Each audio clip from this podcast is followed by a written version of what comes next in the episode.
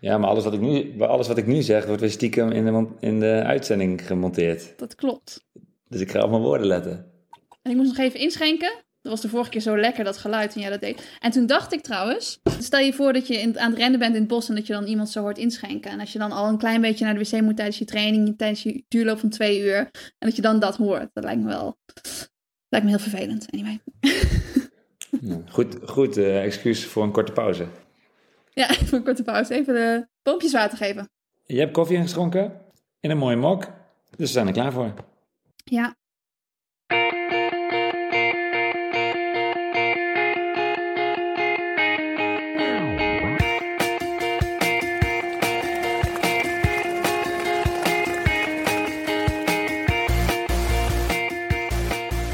Welkom bij de zeventigste aflevering van Suzy Q en A, de podcast over hardlopen, training en wedstrijden.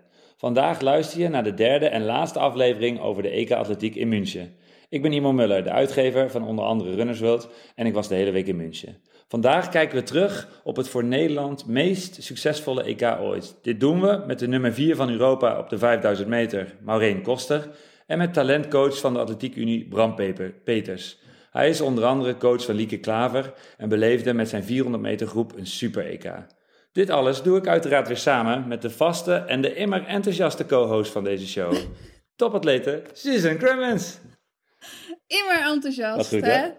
Ja, dat, ja, dat komt door die halve liter koffie die ik altijd voor de podcast even naar binnen gooi natuurlijk. Um, vorige week begonnen we met een rectificatie. Heb ik deze week niet. Maar ik heb wel een toevoeging op de rectificatie. Oh, gelukkig. Ik dacht al even dat er iets kwam. Nee, er is niks, er is niks. Ik heb wel, en dan hoop ik dat ik het goed uitspreek, Spätzle gegeten in München. Oh ja, en? Wat vond je ervan? Ja, ik heb geen ervaring, dus ik weet niet of het een goede of een slechte Spätzle was. Hij was lekker. Ja. Ik vond wel, er zat heel veel kaas doorheen. Oh. Ik weet niet of dat, of dat traditioneel recept is, of dat dat helemaal niet hoort. Ja, misschien doen ze het ook niet helemaal hetzelfde daar en in, in, in Zwitserland. Want in, in Zwitserland begreep ik dat het, dat het ook met een soort van uh, perlaug... Met, uh, met knoflook. Knoflookpesto en zo moet je dat doen, toch? Anyway, volgens mij is Spätzle... Spätzle is de grotere versie en Spätzle zijn de kleintjes volgens mij. Waren ze heel klein? Ja, dat weet ik niet. Ik, ik heb geen vergelijking. Ik heb je een foto gestuurd. Misschien kun jij... Uh, ja, kun jij, weet uh, ik. Maar was het de, de maat van gnocchi of was het kleiner? Nee, kleiner. kleiner. Oh, okay. Kleine, nou, misschien kleine wel gnocchi. Maar heb je de dag daarna gelopen? Was het goed, was het goed loopvoer?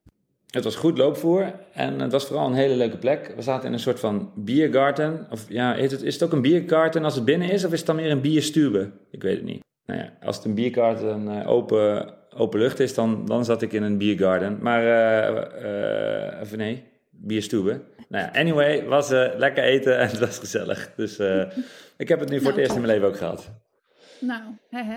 Uh, verder hadden we weer veel reacties, uiteraard. Uh, ook weer over de lengte. En uh, er gaan geruchten dat de lengte van de podcast nu langer is. Omdat dat een manier is zodat jij langzaam kan wennen aan de marathon. Klopt dat? Dat ik kan wennen aan de marathon? Ja, jij, jij zei ook al dat je een lange duurloop van één uur drie kwartier gedaan. Dus we kregen ja. reacties dat die, dat die podcast langer wordt. Ja, ik dacht meer dat de luisteraar, de luisteraar kan wennen aan marathontraining. Want ik hoor wel vaak van mensen die dan zeggen, even podcastje, rondje lopen. Oeps, het rondje werd toch iets langer, omdat ja, die Imo en Suzanne die bleven maar lullen. Dus ja, weet je, dus het is volgens mij vooral voor de, voor de luisteraar dat ze aan wennen. Ja, voor mij, ja, twee uur praten is voor mij geen marathon. Ik praat de hele dag tegen mezelf. Maar je geeft geen antwoord op de vraag. ik ben... Ik ben goed in het ontwijken van vragen. Uh, de marathonplannen zijn helaas... Ja, zijn nog non-existent helaas. Ik wil het altijd over wedstrijden hebben. En uh, ik uh, heb een paar dagen geleden Nick ook nog een tijdje gesproken. En hij is meestal een man van weinig woorden. Maar uh, we hebben een tijdje gebeld. En toen hadden we het ook over wedstrijden en zo. Hij vindt dat ik altijd alles te snel wil. En hij wil het een beetje afremmen. En hij zegt, ga eerst maar gewoon goed trainen. Goede basis leggen. Heel blijven. En dan hebben we het over, over wedstrijden. Dus van hem mag ik absoluut niet over de marathon praten. Maar uh, ja, het komt ooit wel een keertje. Maar uh, niet binnenkort. Oké, okay, en uh, trainen. Wat, uh, wat voor training heb je gisteren gedaan? Oh ja, gisteren had ik echt een hele lekkere combo. Ja, combo's, daar ben ik wel echt fan van. Hè? Dat uh, had ik al gezegd. Een threshold en dan ook iets op de baan. Dus dat ik niet te veel rondjes op de baan Bling. hoef. Maar dat je wel een beetje snelheid doet. Oh, ik heb hem gezegd. Ik had het niet eens door. Ik had het niet eens door. Geweldig. Ja, nee, uh, maar deze combo is wel, is wel leuk. En misschien is het wel leuk voor de luisteraars om die een keertje na te doen in je training. Omdat het niet heel veel volume is. Dus op zich is het een, een best wel behapbare training. En ik vond hem gewoon leuk. Um, dus ja, wat ik deed was uh, nou, eerst even inlopen, twintig minuutjes. En toen deed ik één rondje om het meer threshold. En het meer hier is iets van vier komma vijf kilometer of zo. Uh, dat doe ik dus gewoon op hartslag. Maar dat kun je dus gewoon eigenlijk in je tempo doen. Uh, ja, je threshold tempo. Eigenlijk het tempo waarin je...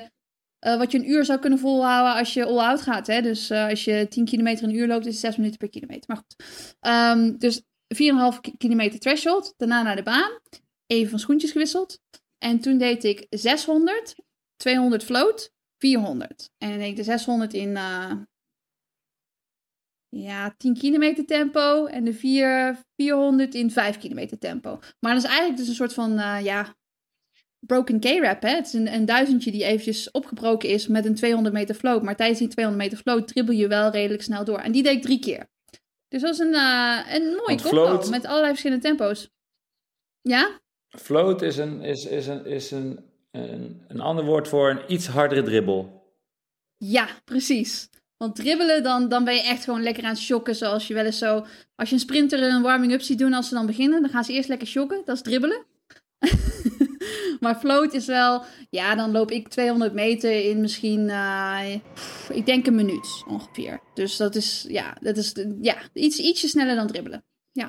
Maar het is een leuke training. En het is best wel okay. snel voorbij. Maar het is toch wel uh, leuk omdat je heel verschillende tempo's loopt en zo. Dus, maar ik moest hem ook alleen doen. En ik vind dat met... Zeg maar, als ik een hele lange threshold doe als die alleen doe... dan vind ik dat moeilijker dan dat het opgebroken is... in, in een gedeelte baantraining en een gedeelte...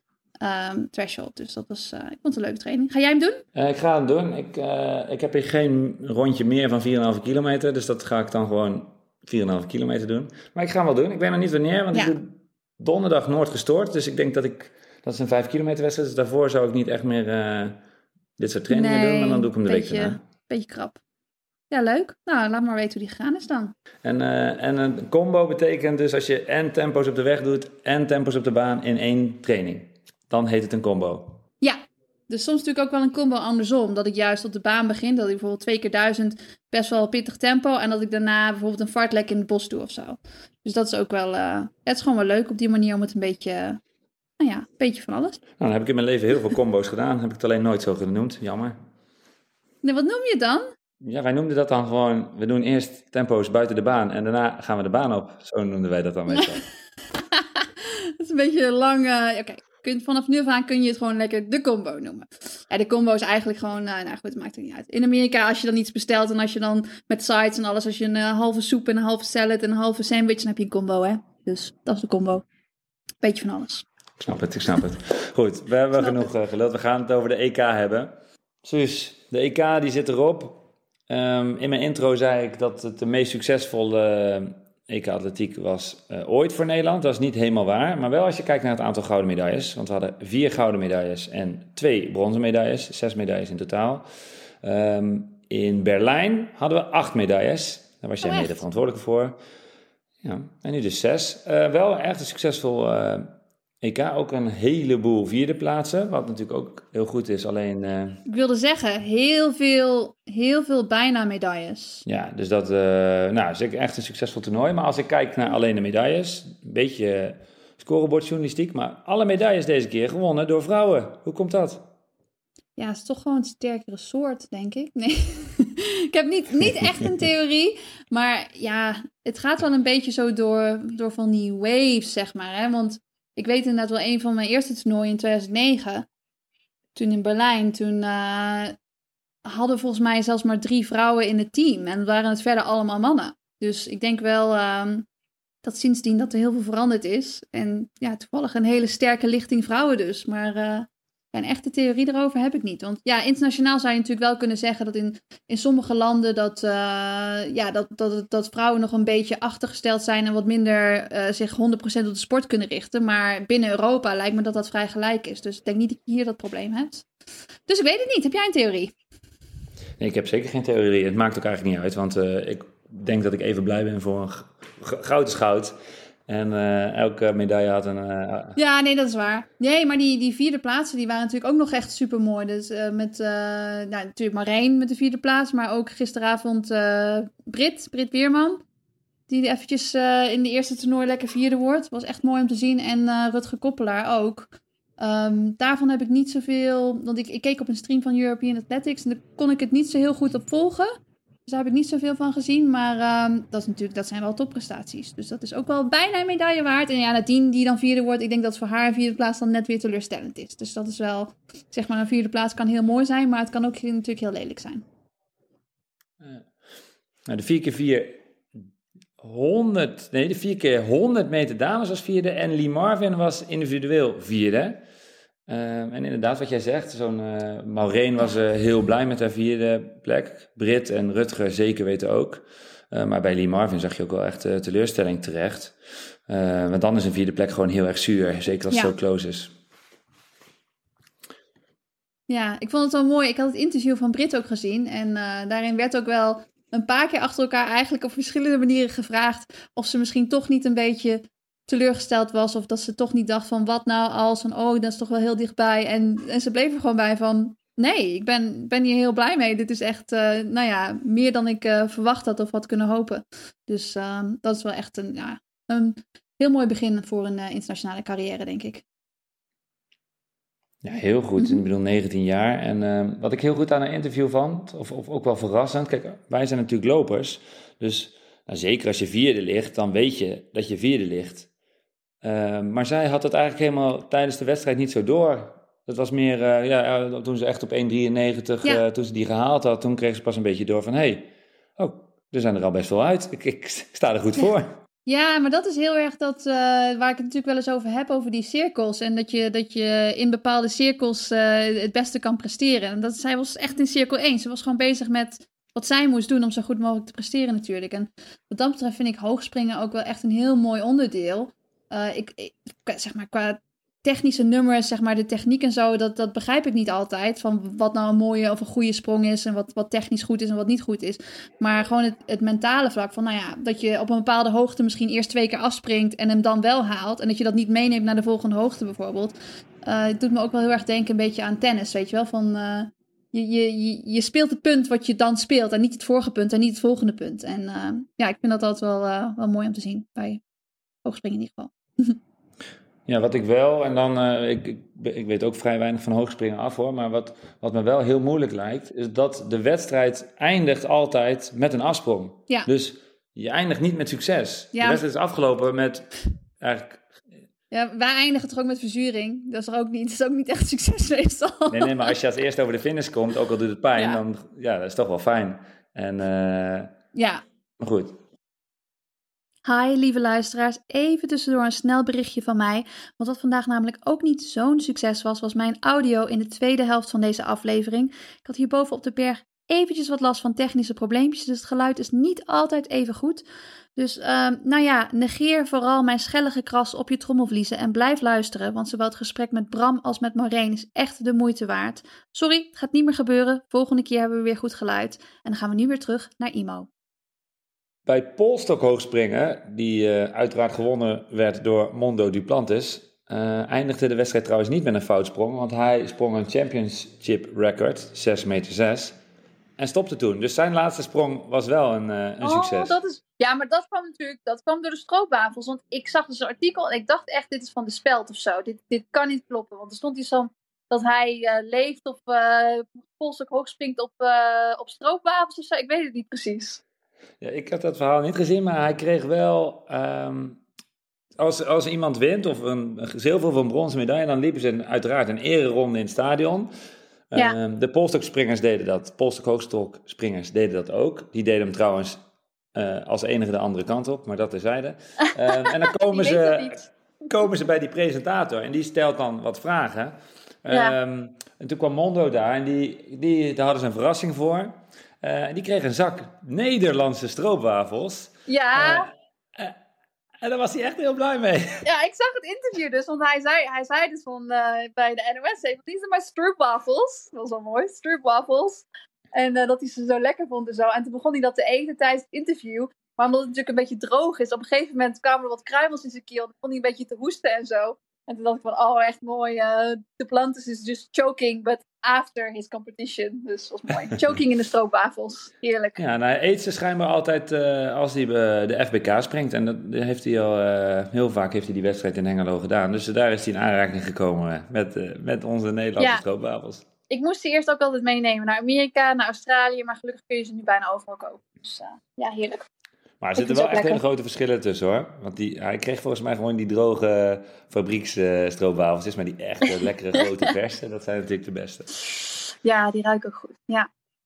Oh, is er nog iets, uh, iets anders dan de E K wat, jij, uh, uh, wat jou echt is opgevallen?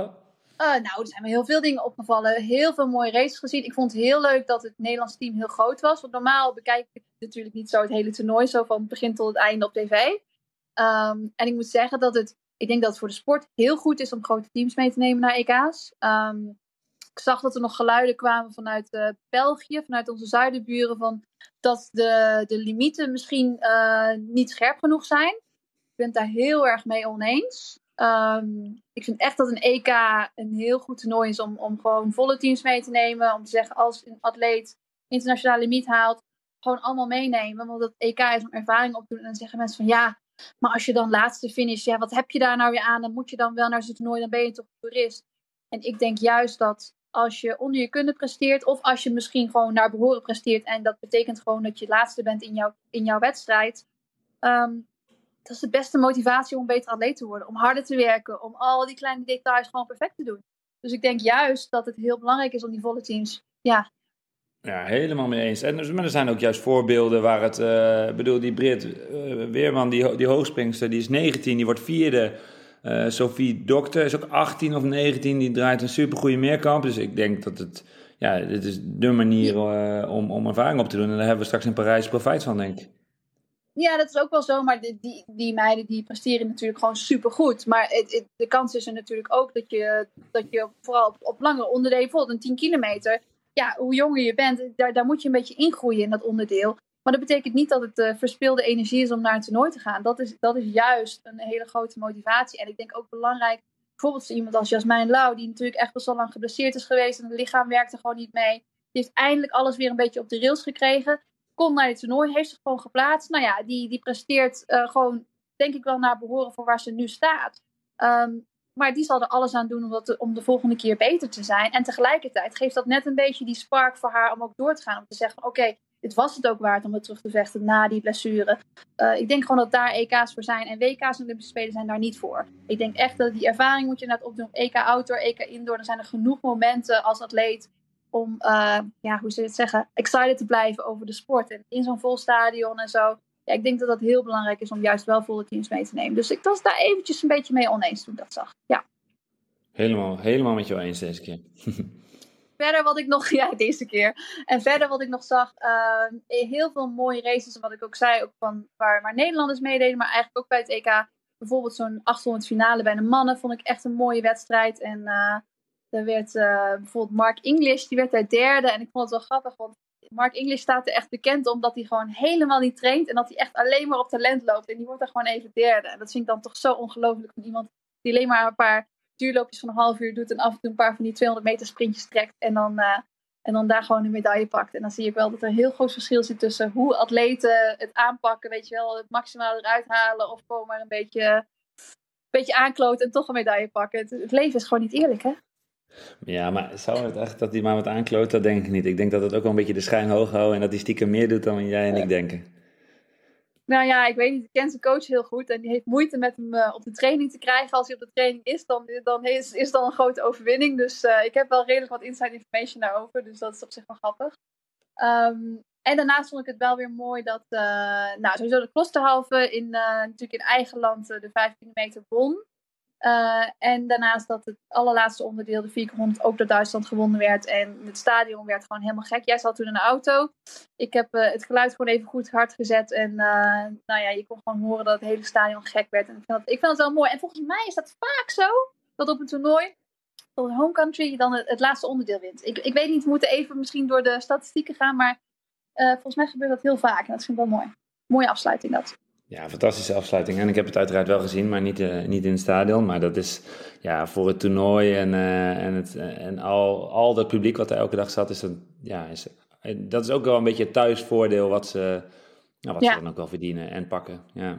Ja, en dan nog iets uh, wat, wat me opviel deze week, uh, wat niet uh, E K-related is, is uh, ja, Formule één heeft natuurlijk nu pauze. En uh, nee, die Formule één uh, drivers die moeten ook fit blijven. En ik zag dat Max uh, ook nog wel eens een duurloopje doet. Leuk. In de Vaporfly. Heel verrassend. Dus dat duurloopje in de Vaporfly. En nou zag ik inderdaad ook dat hij een tijdje geleden ook krachttraining aan het doen was in de Vaporfly. En ik moest er toch wel heel erg om lachen. Dat hij ooit een winkel in is gelopen en heeft gezegd: doe mij maar het duurste paar schoenen en dan ga ik daar lekker krachttraining doen. Dus uh, ja, ja ik wist het niet. Op. Maar carbon en krachttraining gaan blijkbaar samen. nou, ja, Mooi, nee, ik heb vaak de discussie, is, uh, is Formule één nou sport? Nou, ik weet zeker dat Max Verstappen echt een sportman is, want die traint veel en, en goed. Um, ja. Alleen uh, ja, de invloed van iets wat niets met sport he- te maken heeft, is natuurlijk wel wat groter dan uh, in andere sporten, namelijk een auto. Maar uh, Max is fit, ja. Die is echt heel fit. Dus ik denk dat hij ook wel aardig kan lopen. Ja, maar het is natuurlijk niet eerlijk als je alles op die Vaporflies doet. Als je dan rustig duurloopje doet op die Vaporflies en als je dan op straat gaat zetten, dan ben ik minder impressed dan dat je gewoon op een, uh, op een gewone schoen een duurloopje doet. Dus, uh, ja, maar je weet het maar niet. Je zit denk ik dus niet misschien... op straat, of wel? Nee, je doet het niet op straat. Maar je zag alleen een foto. Misschien was hij wel gewoon uh, keihard aan het trainen. Dat weet je niet. Uh, ik kon aan de foto zien dat er, dat er niet heel veel snelheid in zat. Ik weet ook niet hoe ik dat zag. Maar volgens mij was er niet een hele grote zweefase. Dus, uh, maar goed. Leuk dat hij rent in ieder geval. Dat is wel een. Uh, kijk, hij had ook kunnen gaan fietsen natuurlijk. Dus uh, leuk dat het een hardloper is. Ja, heel leuk. Ja.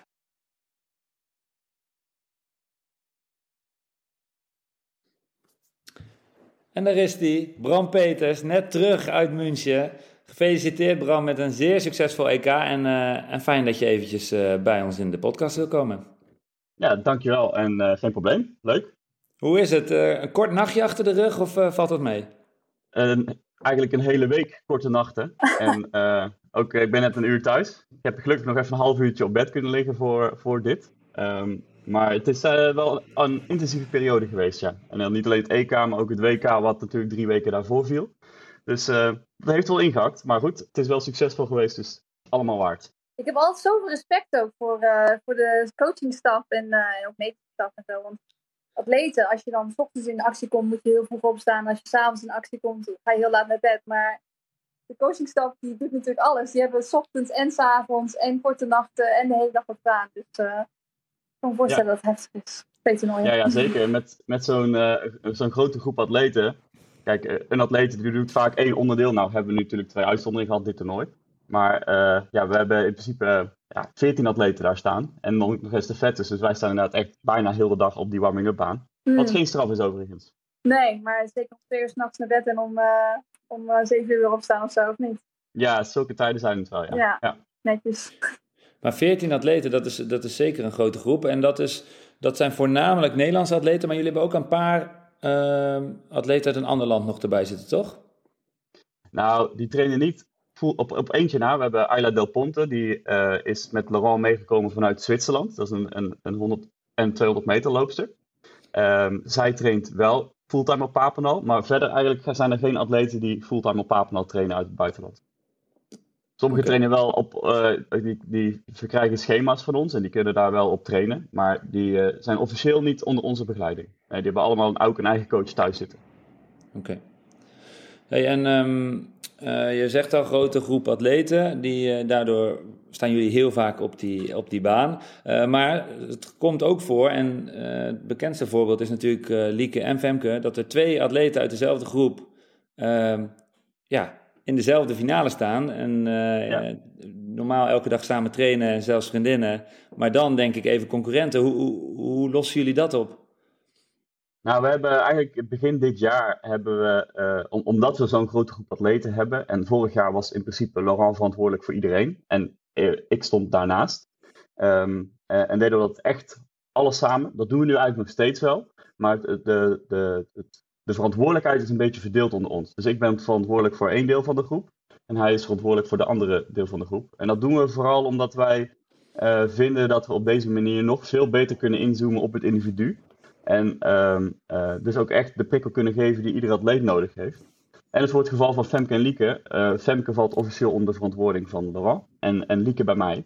Dus eigenlijk bij zo'n, zo'n wedstrijd waar ze samen ingaan, dan uh, ja, is dat ook meteen goed opgelost. Want ik ben dan het aanspreekpunt van Lieke. En uh, Femke is dat uh, bij, bij Laurent. En dat wil niet zeggen dat uh, ik uh, Femke ook, ook niet meer in de ogen kijk. Zo werkt het natuurlijk niet, want we doen in principe alles samen. En uh, ja, op het moment dat de startschot gaat, dan pas zijn ze echt vijanden. Maar uh, als, als, als Lieke dan voor de wedstrijd met jou een bespreking heeft over tactiek, dan hoeft ze dus niet te gaan vissen naar, uh, naar Femke's tactiek, want jij weet die ook niet. Nou, die weet ik wel, maar uh, in principe proberen wij beide atleten zo goed mogelijk voor te bereiden op hun eigen race. Mm-hmm. En we bereiden ze natuurlijk wel voor op scenario's die zouden kunnen gebeuren. Van, nou, het zou ja. kunnen dat Femke daar al in haalt, of en tegen Femke zeggen we het zou kunnen dat, uh, dat Lieke op uh, driehonderd meter nog steeds uh, vijf meter voor je loopt. Ja. Dus dat zijn allemaal verschillende scenario's die we met ze doornemen. Mm-hmm. Um, maar dat is uh, uh, ja, beide dus echt om het uiterste uit hunzelf te halen. Ja. Um, en daar wordt denk ik niemand in benadeeld. Nee. Hey, ik vind het wel interessant, uh, zeg maar die verdeling uh, van atleten. Op basis waarvan wordt dat gedaan? En, en, en zit daar dan ook de verschillen tussen Laurent en jou in coaching? En, en wat zijn dan die belangrijke verschillen? Um, nou, we hebben in het begin natuurlijk hebben we bij elkaar gezeten hoe gaat die verdeling er een beetje uitzien. En we hebben het in het begin een beetje zo bedacht van degenen die nog wat meer geschoold moeten worden in de gym. En die daar nog meer, um, ja, eigenlijk een ander krachtschema moeten gaan draaien. Um, die zitten voornamelijk bij mij. Die, die, ja, ik, mijn rol is in principe ook talentcoach nog bij de Atletiek Unie. En Laurent is bondscoach, dat is het verschil. Dus ik ben nog een beetje de brug tussen een atleet die van, papa, of, uh, die van, van een club komt, die uiteindelijk naar een fulltime topsportprogramma moet. Oh, dus Lieke is uh, een talent nog, da- of niet? Nou ja, ze zijn in principe allemaal talenten. Uh, Femke is nog jonger dan Lieke. Maar um, bij die twee is dat een beetje de uitzondering. Want juist omdat ze dus altijd allebei op hetzelfde onderdeel vaak uitkomen indoor en vonden we dit ook erg praktisch werken. En ik kan heel goed met, met Lieke samenwerken daarin. Um, uh, en dat is eigenlijk heel succesvol gebleken ook. En de, maar Lieke is wel een beetje de uitzondering op deze regel. Ja. Hey, en als je dan, uh, nou, nou laten we even de vierhonderd meter finale uh, als voorbeeld nemen. Dan, uh, dan richt jij je op, uh, op Lieke. Wat is dan het laatste moment dat je haar ziet en, en spreekt? Hoe, hoe, hoe kort voor de race is dat nog? En wat, en wat zeg je dan? Dat is uh, um, ongeveer veertig minuten voor de race. Want ja, de callroom was pas vijfendertig minuten. Dus uh, dat, dat is eigenlijk het laatste moment. Ik ben vanaf het begin van de warming-up ben ik uh, met Lieke. En zij doet, er, doet natuurlijk helemaal haar eigen ding. Ik hoef daar niks meer te zeggen. Uh, als het goed is, is ons werk gedaan. En zijn we er alleen maar bij om een keer een schouderklopje te geven en zeggen dat het goed gaat. Uh, nice. Meer is het op zo'n zo toernooi als het goed is niet. Um, Maar uh, ja, dus vijfendertig minuten voordat de race begint, dan breng ik Lieke naar de callroom en dan ja, geef ik vaak nog wel even een pep talk. Um, en uh, ja, dat is het laatste moment dat ik uh, iets van invloed kan hebben. En daarna moet ze het echt helemaal zelf doen. En, en tijdens de race zelf, waar, waar sta jij en wat doe je? Zit je ergens in een hoekje stil te kijken of sta jij schreeuwend langs de kant? Dat verschilt per race. Ik, uh, ik moet zeggen, de... De vierhonderd meter die heb ik vrij rustig ergens uh, ja, in, in, rond het ja, driehonderd meterpunt in het stadion, hoog in het stadion. Want daar kon ik, daar kun je dan nog net. Ja, het was, het was best wel een flinke wandeling van de warming-up naar het stadion. Um, en we, we konden dan daar. Dat is de enige plek waar we eigenlijk op dat moment konden zitten, omdat gewoon de race bijna begon. Um, en, en die vierhonderd meter finale die kan ik rustig kijken. En die tweehonderd meters die gingen ook wel, maar die vier keer vier. Die finale, ik heb, ik, heb denk ik, ik heb denk ik meer meters gemaakt dan, dan de ploeg. Want ik liep heen en weer boven in het stadion, naar links en naar rechts. En ik had het op een gegeven moment niet meer. Dus ik, uh, ik ben op een gegeven moment omgedraaid. En ik denk, ik, ik kijk dadelijk over een, paar, over, over een minuutje wel weer. Maar dat was wel echt heel erg uh, uh, ja, super spannend. En daar had ik het even niet meer zo breed. Wauw, dus de coach wordt gewoon zenuwachtig. Ik vind dat wel mooi. Ja, ja. Ja, dat is... Ja, ja. Dat ik, bij het W K, uh, waar Lieke natuurlijk uh, ja, haar beste races liep. Um, daar liep uh, in, in de serie voor haar zag ik wat Poolse dames die eigenlijk een, uh, ja, hun race een beetje verpesten. En het zichzelf heel moeilijk maakten. Uh, omdat ze gewoon niet hun raceplan klaar hadden staan. En wat ik daar... De, vervolgens zag ik Lieke voor het blok staan in die serie na. En ik, ik keek ernaar en dacht... Hey, ben ik helemaal niet zenuwachtig, want ik weet gewoon honderd procent zeker dat Lieke zo meteen de plan gaat uitvoeren. Dus op dat moment ben ik dan helemaal niet zenuwachtig. Maar dat is dus het verschil met de vier keer vier. Uh, daar, hebben we, daar kan van alles misgaan. En dus alle, van alle scenario's die je niet eens besproken hebt, die gewoon wat eigenlijk in Eugene gebeurde, hè, waar het stokje viel. Uh, ja, waar je dus ja, van tevoren, misschien had ik daar van tevoren iets over moeten zeggen als coach, maar d- dat is iets waar ik weinig invloed op heb. En daarom ben ik daar misschien zenuwachtiger voor dan die vierhonderd en tweehonderd meter. En uh, je was uh, zelf natuurlijk ook atleet en uh, vierhonderd meter loper. In hoeverre helpt je dat uh, zeg maar om in jouw coaching, om het, om het, om het onderdeel zo goed mee, mogelijk mee te geven aan, uh, aan jouw atleten? Nou, ik denk wel dat het echt een toegevoegde waarde is. Um, uh, ja, ik weet de pijn van vierhonderd meter. En uh, dat, er zijn ook heel veel coaches die nooit de vierhonderd gelopen hebben eigenlijk. Op, op. Dus, dus dat is ook heel lastig uit te leggen hoe nou die pijn voelt en hoe bereid je daar een, met, een atleet mentaal op voor. Hoe voelt die pijn? Um, wat zeg je? Hoe voelt die pijn? Hoe voelt ja, dat is, dat is, ja, het is echt, die, die pijn van de vierhonderd meter, dat is wel iets bijna onbeschrij- onbeschrijfelijks, denk ik. Die, die eerste driehonderd meter, die gaat wel, maar... In de vorige ja. podcast hadden we Lee Marvin in de, in de ja. uitzending. En die omschrevend alsof iemand uh, onder zijn vel met messen in zijn spieren stak. Ja, nou, zoiets kan ik, zou ik me zeker niet kunnen vinden, ja. Absoluut. ja. Ja. Ja. Ja. Dus ik denk uh, ook daarin, uh, en ik heb zelf als, als topsporter ook, ja, ben ik heel veel geblesseerd geweest. En ik heb daar zelf ook heel veel van geleerd, hoe ik daar mentaal mee om ben gegaan. Uh, en dat is ook het, precies het tegenovergestelde van wat ik probeer te doen bij mijn atleten. Die probeer ik fit te houden met, uh, ja, met heel veel oefeningetjes daarvoor. En, ja, dus ook de, de fouten die ik zelf gemaakt heb als atleet, die probeer ik nu veel beter te doen bij mijn eigen atleten, zodat ze niet in diezelfde valkuil trappen. Ja, daar heb ik nog wel een vraag over. Er, is, er zijn, uh, komen vragen binnen van luisteraars en deze vraag is best wel specifiek. Uh, die is van Marius Kranendonk, zelf uh, ook uh, vierhonderd meter en vierhonderd meter hordenloper geweest. Maar die vraagt um, in hoeverre de vierhonderd meter veranderd is door de schoenen.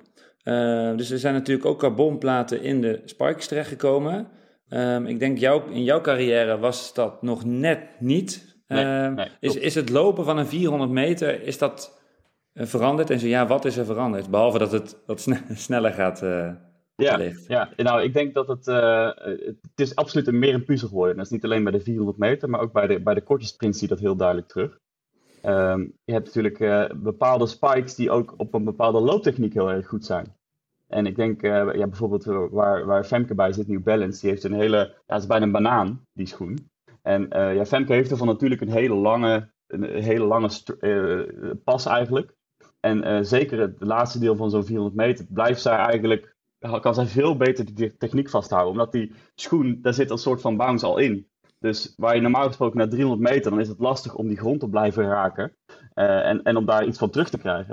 En eigenlijk die schoen, die lost dat toch wel, ja, die, die lost dat deels voor je op. Um, ja, dan heb je de, de Nike Spike, die, ja, waar het foam echt aan de voorkant zit. En wat vaak voor mensen die heel erg aan de voorkant lopen, dus front-side runners, uh, is dat weer voordeliger. Dus het is, het is echt uh, uh, ook een puzzel geworden. Je moet soms een beetje je looptechniek gaan aanpassen op de spike die je gaat hebben. En dat is interessant. Ja. Ja, dat is zeker. Uh, met zoveel atleten uh, heb je natuurlijk, uh, nou ja, er wordt heel goed gepresteerd hier bij het E K, maar met heel veel atleten is het natuurlijk ook wel eens zo dat er een atleet niet goed presteert. Um, hoe ga je daarmee om? En, en is het wel eens zo dat je, dat je 's nachts wakker ligt van een, van een probleem wat je niet weet op te lossen? Oh, oh ja, absoluut. Dat zijn... Voor mij de, de, de grootste uitdagingen natuurlijk. Maar uh, ja, de, de atleten die het vaak minder goed doen, daar zit ik veel meer mee. En daar ben ik veel meer over aan nadenken. De atleten die gewoon in de flow zitten, en dat gaat wel. Mm-hmm.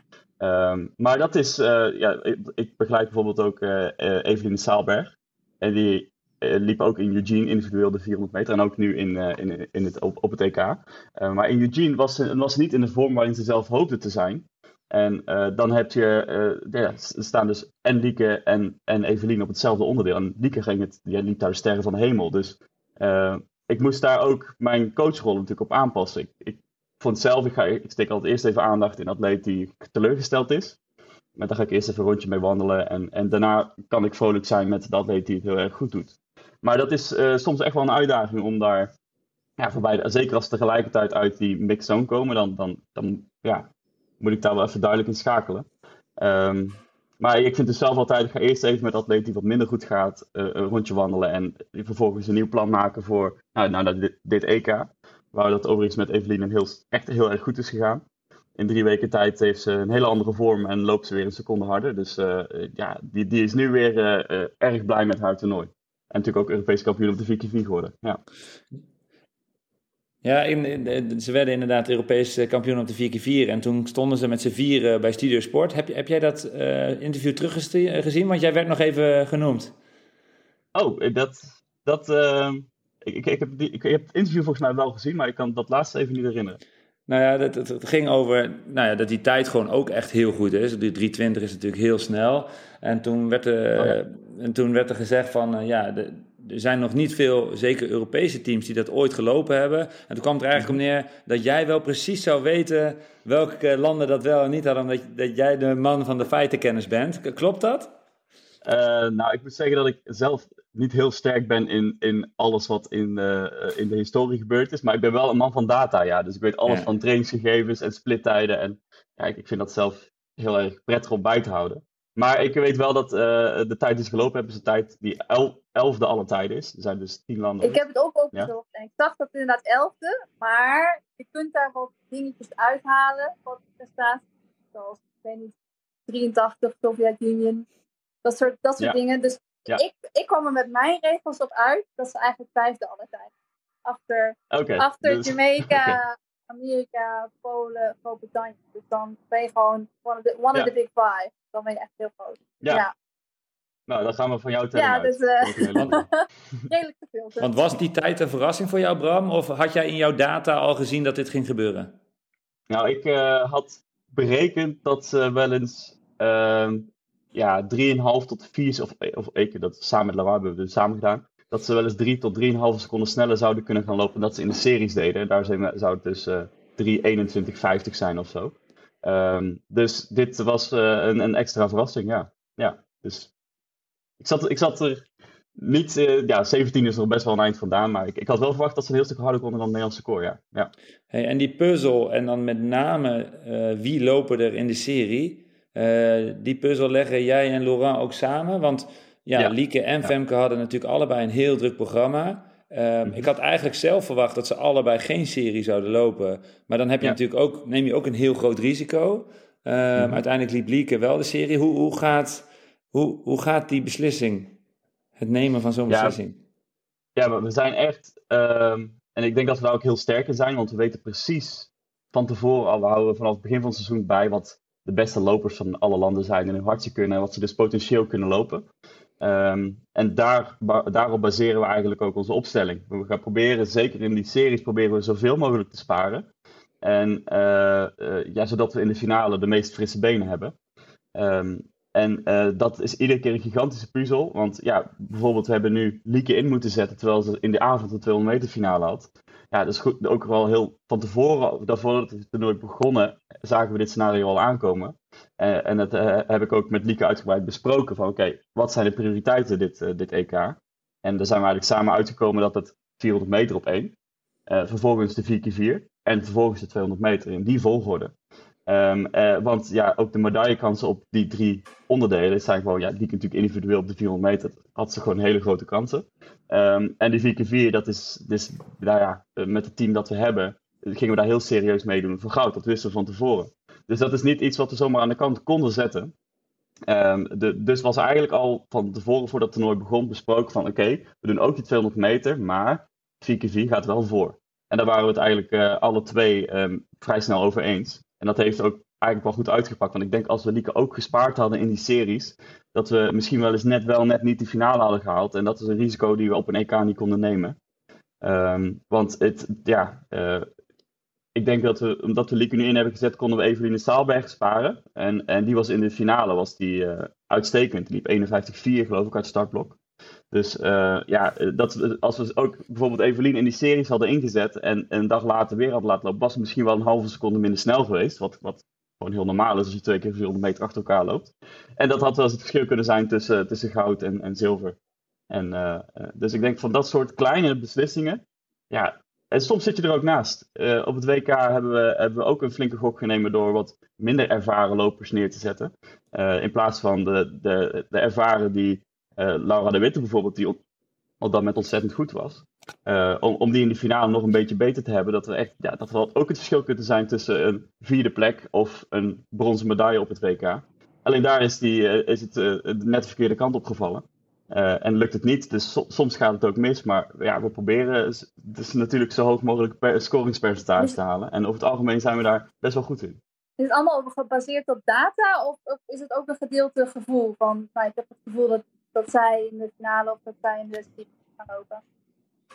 Ja, het, het, ik denk een combinatie van beide. Uh, we, we hebben natuurlijk uh, alle dames ook samen trainen al weken voor het toernooi. Dus uh, mm. um, ja, in, in, in, op het W K hebben we twee weken een trainingskamp gehad in Amerika al, om ook aan de jetlag te wennen. Dus daar zien we ook goed wat de dames allemaal kunnen. En ze lopen samen dezelfde sessies, dus we kunnen daar heel goed inschatten. Ja, wie, wie er net een beetje beter is dan de ander en wie dus de beste vier zijn. Ja. Uh, dus uh, daar halen we ook heel veel, da- daar halen we de data vandaan. En uh, ja, het gevoel is natuurlijk ook de ervaring die ze hebben. Dat telt, ja. dat telt, dat telt ook mee. Ja. Mooi. Hey, en dan, uh, jij zegt uh, drukke, drukke tijd gehad. Uh, twee toernooien natuurlijk uh, achter elkaar. Maar ik denk dat het nog niet, uh, nog niet over is. Tenminste, uh, volgens mij is vrijdag Lausanne. Er komen er nog een paar. Uh, wat, wat, wat gaat er nog gebeuren dit jaar? Nou, er zijn zeker, de atleten zijn nu in vorm. Dus uh, we vinden het ook zonde om dan meteen te zeggen, na zo'n toernooi laten we nu stoppen met, met wedstrijden lopen. Want ja, zeker voor, uh, voor Femke en Lieke komen er nog een paar hele grote wedstrijden aan. En, en ook voor Lee Marvin overigens. Um, maar in principe gaat iedereen nog wedstrijden lopen. En dat zijn wat wedstrijden in Italië. We, er zijn een aantal die zijn rechtstreeks met de bus. Die zitten nu nog in de bus vanaf München naar Polen gegaan. Uh, want die lopen woensdag daar een wedstrijd. Uh, maar voor Lieke en Femke, uh, Lieke loopt nu nog Lausanne, dan heeft ze nog Diamond League Brussel. En hopelijk, hopelijk mag ze dan de uh, Diamond League finale lopen in Zurich. Uh, en dan de laatste wedstrijd van het seizoen zal Bellinzona zijn, als ze die lopen. Dat is nog een beetje een vraagteken. Maar... Reis je mee naar een van die wedstrijden of, of uh, kijk je het vanuit Nederland? Ja, ik ga, bij de Diamond Leagues uh, ga ik zoveel mogelijk mee. Ja. Oh ja, ja, dat is wel leuk. Ja. Ja. Wauw. Oké, okay, nou, er komt er hopelijk nog een uh, mooi staartje. Even, ik heb een vraag van een hele andere orde, maar ja, die hebben we ook vaak gehad. Uh, dus ik stel hem toch. Um, mm-hmm. Too much sugar. Mm-hmm. Uh, waar komt die naam vandaan? Uh, dat is de naam voor jullie trainingsgroep volgens mij. K- kun je, wie heeft hem bedacht? Waar, waar staat het voor? Kun je daar iets over vertellen? Daar kan ik iets over vertellen, ja. Nou, wij, natuurlijk, uh, Laurent, dat is, is een, een ontzettend professionele man en die we alles tot in de details geregeld hebben. En... Um, Ja, de, daar hoort ook het voedingaspect bij. Dus ja, het is, uh, het is een keer begonnen, volgens mij waren we op trainingstage in, in Turkije of zo. Uh, waar uh, ontzettend goed eten is, uh, maar ook heel veel toetjes zijn naderhand. Dus als atleten toetjes namen op hun bord, dan zat Laurent al de hoofd schudden. Oh, daar gaan ze weer. En dan riep hij door de, door de, door de, door de zaal van hey, way too much sugar. En, en daar is het eigenlijk een beetje vandaan gekomen. Een beetje als grap van, oh, daar heb je hem weer. Komt hij weer, oké. Okay. Dat is too much sugar. Uh, too much sugar. Als ik een normaal colaatje aan het drinken ben, krijg je zoiets naar je hoofd toe. Uh, dus dat, het is een beetje een, een grap geworden. En uh, ja, nou heet het ook Team Too Much Sugar. Omdat, ja, dat is, dat is een beetje Laurent's uitspraak. Ja, ja, nice. Het is hem niet gelukt dus om die toetjes uh, wat uh, terug te dringen. Nou, dus, ze weten heel goed dat ze af en toe best een keertje uh, mogen genieten ook van het leven. Uh, ja. En uh, daar hebben ze een hele mooie balans in gevonden. Uh, zeker ook met, met behulp van Laurent daarin. Die heeft daar een hele goede sturing in gegeven. Wanneer is het oké, okay, wanneer niet. Um, maar ja, het, uh, soms hebben ze wel eens iets af. Heb je hem weer? Ja, oké. Okay. Ik heb een keertje ergens in een, uh, in een boek, dus een boek uh, van een tennister. Dat is niet zo interessant, maar... Ze zei het over coaching. En dat als je heel veel tijd doorbrengt met een coach, dat je die dan op een gegeven moment een beetje als, uh, als een hele goede vriend of als een oudere broer kunt gaan zien.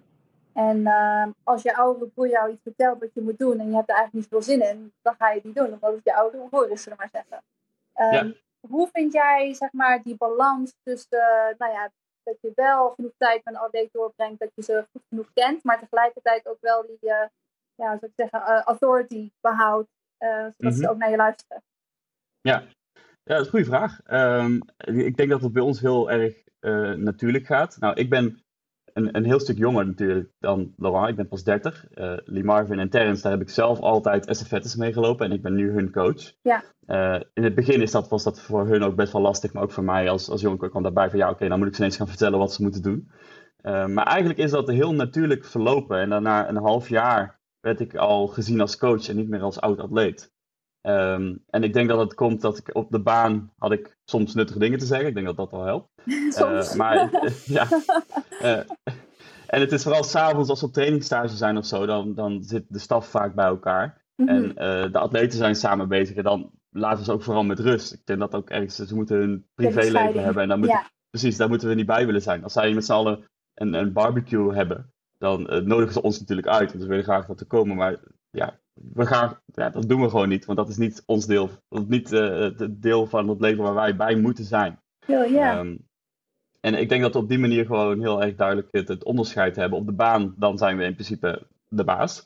En buiten de baan om kunnen we af en toe een dolletje doen. Maar uh, privéleven is privéleven. En daar blijven wij zoveel mogelijk uit. Ja, ja, ik vind het heel leuk uh, om te horen, Bram. En natuurlijk helemaal geweldig om, uh, om te zien dat het, uh, ja, dat het zo fantastisch is gegaan.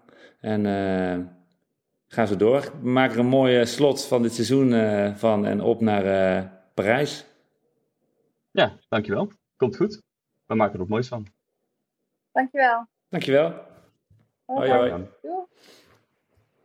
Zo, dat, uh, dat was Bram. Leuk om, uh, om te horen van... Uh, ja, ik weet zelf een stuk minder van, uh, van vierhonderd meters. Dus ik heb, ik heb ook weer wat geleerd. Ehm... Um, Voordat we naar de volgende gast gaan, is het mooie tijd om uh, nog even een uh, korte anekdote te vertellen. Oh, heb je weer wat meegemaakt? Mijn kinderzitje is trouwens mee terug naar huis gekomen, dus dat is mooi. Ah, wat een gedoe. Nee, mijn, mijn leven was, uh, was daar vrij eenvoudig. Ik bedoel, ik, ik sta op, ik ga hardlopen, uh, hou uh, broodjes en een koffietje, ga uh, lekker werken en krijg uh, 's avonds Uh, atletiek en dan ga ik op mijn fietsje heen. Dat, dat waren eigenlijk mijn dagen, dus dat is hartstikke fijn. Lekker. Uh, aan het eind van de week ging ik aansluiten bij het programma van de Atletiek Unie. Uh, dus ik moest naar een, een ander hotel en die hadden een heel mooi programma en uh, echt super georganiseerd. Um, alleen toen gingen we met de metro en in de metro moet je een mondkapje en ik had geen digitale kaarten meer, maar uitgeprinte kaarten. Uh, ja, het is uh, echt een heel ander ritme ineens voor mij. En toen kregen we, gingen we 's ochtends naar het stadion toen... Om, uh, ik denk dat het 's ochtends om kwart over acht was. Ik dacht, kreeg ik de kaarten voor die dag. Toen zei ik al, dat is, ja, dat is gewoon al snel om mij nu al die kaart te geven. Oh, om kwijt te raken bedoel je? Nou ja, dat bedoelde ik. Oh, nee. um, toen gingen we, uh, gingen we naar het stadion. Ik die kaart laten zien. Weer terug, een heel middagprogramma. Dus we hadden nog uh, een presentatie van de toerisme München. En uh, we gingen nog eten. En inmiddels was het voor het eerst wat minder warm. En het was gaan regenen. Dus ik had mijn korte broek uitgedaan en een lange broek aan voor het eerst die week. ik zit... Ik had wel mijn mondkapje mee, want dat moet daar in de metro. Ik voel hem ik kom... aankomen. Ja, dat was echt heel shit. Dus uh, wij komen met die groep aan bij de stadion. En ik zeg, ah jongens, dit meen je niet. Ik, ja, ik, heb mijn, ik heb mijn kaart niet mee. Oh, haha, goeie grap. Hoe dom kun je zijn? Kun je dan ook niks?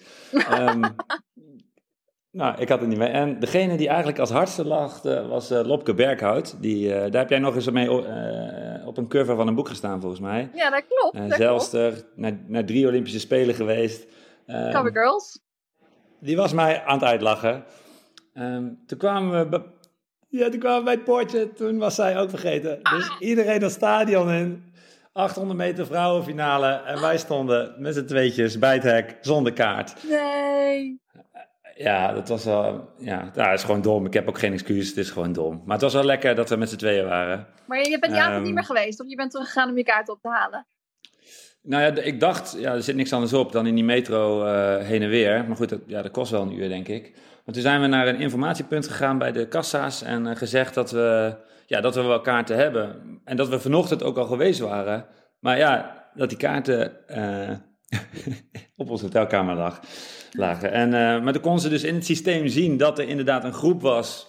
Uh, waar twee kaarten s'avonds nog niet gebruikt uh, waren. Ah, uh, nou, en dat waren wij. Fijn. Toen mochten we naar binnen. Nou, wat fijn. Dus uh, ja. Het kwam toch nog goed. We zaten nog gewoon in de ja. korte broek.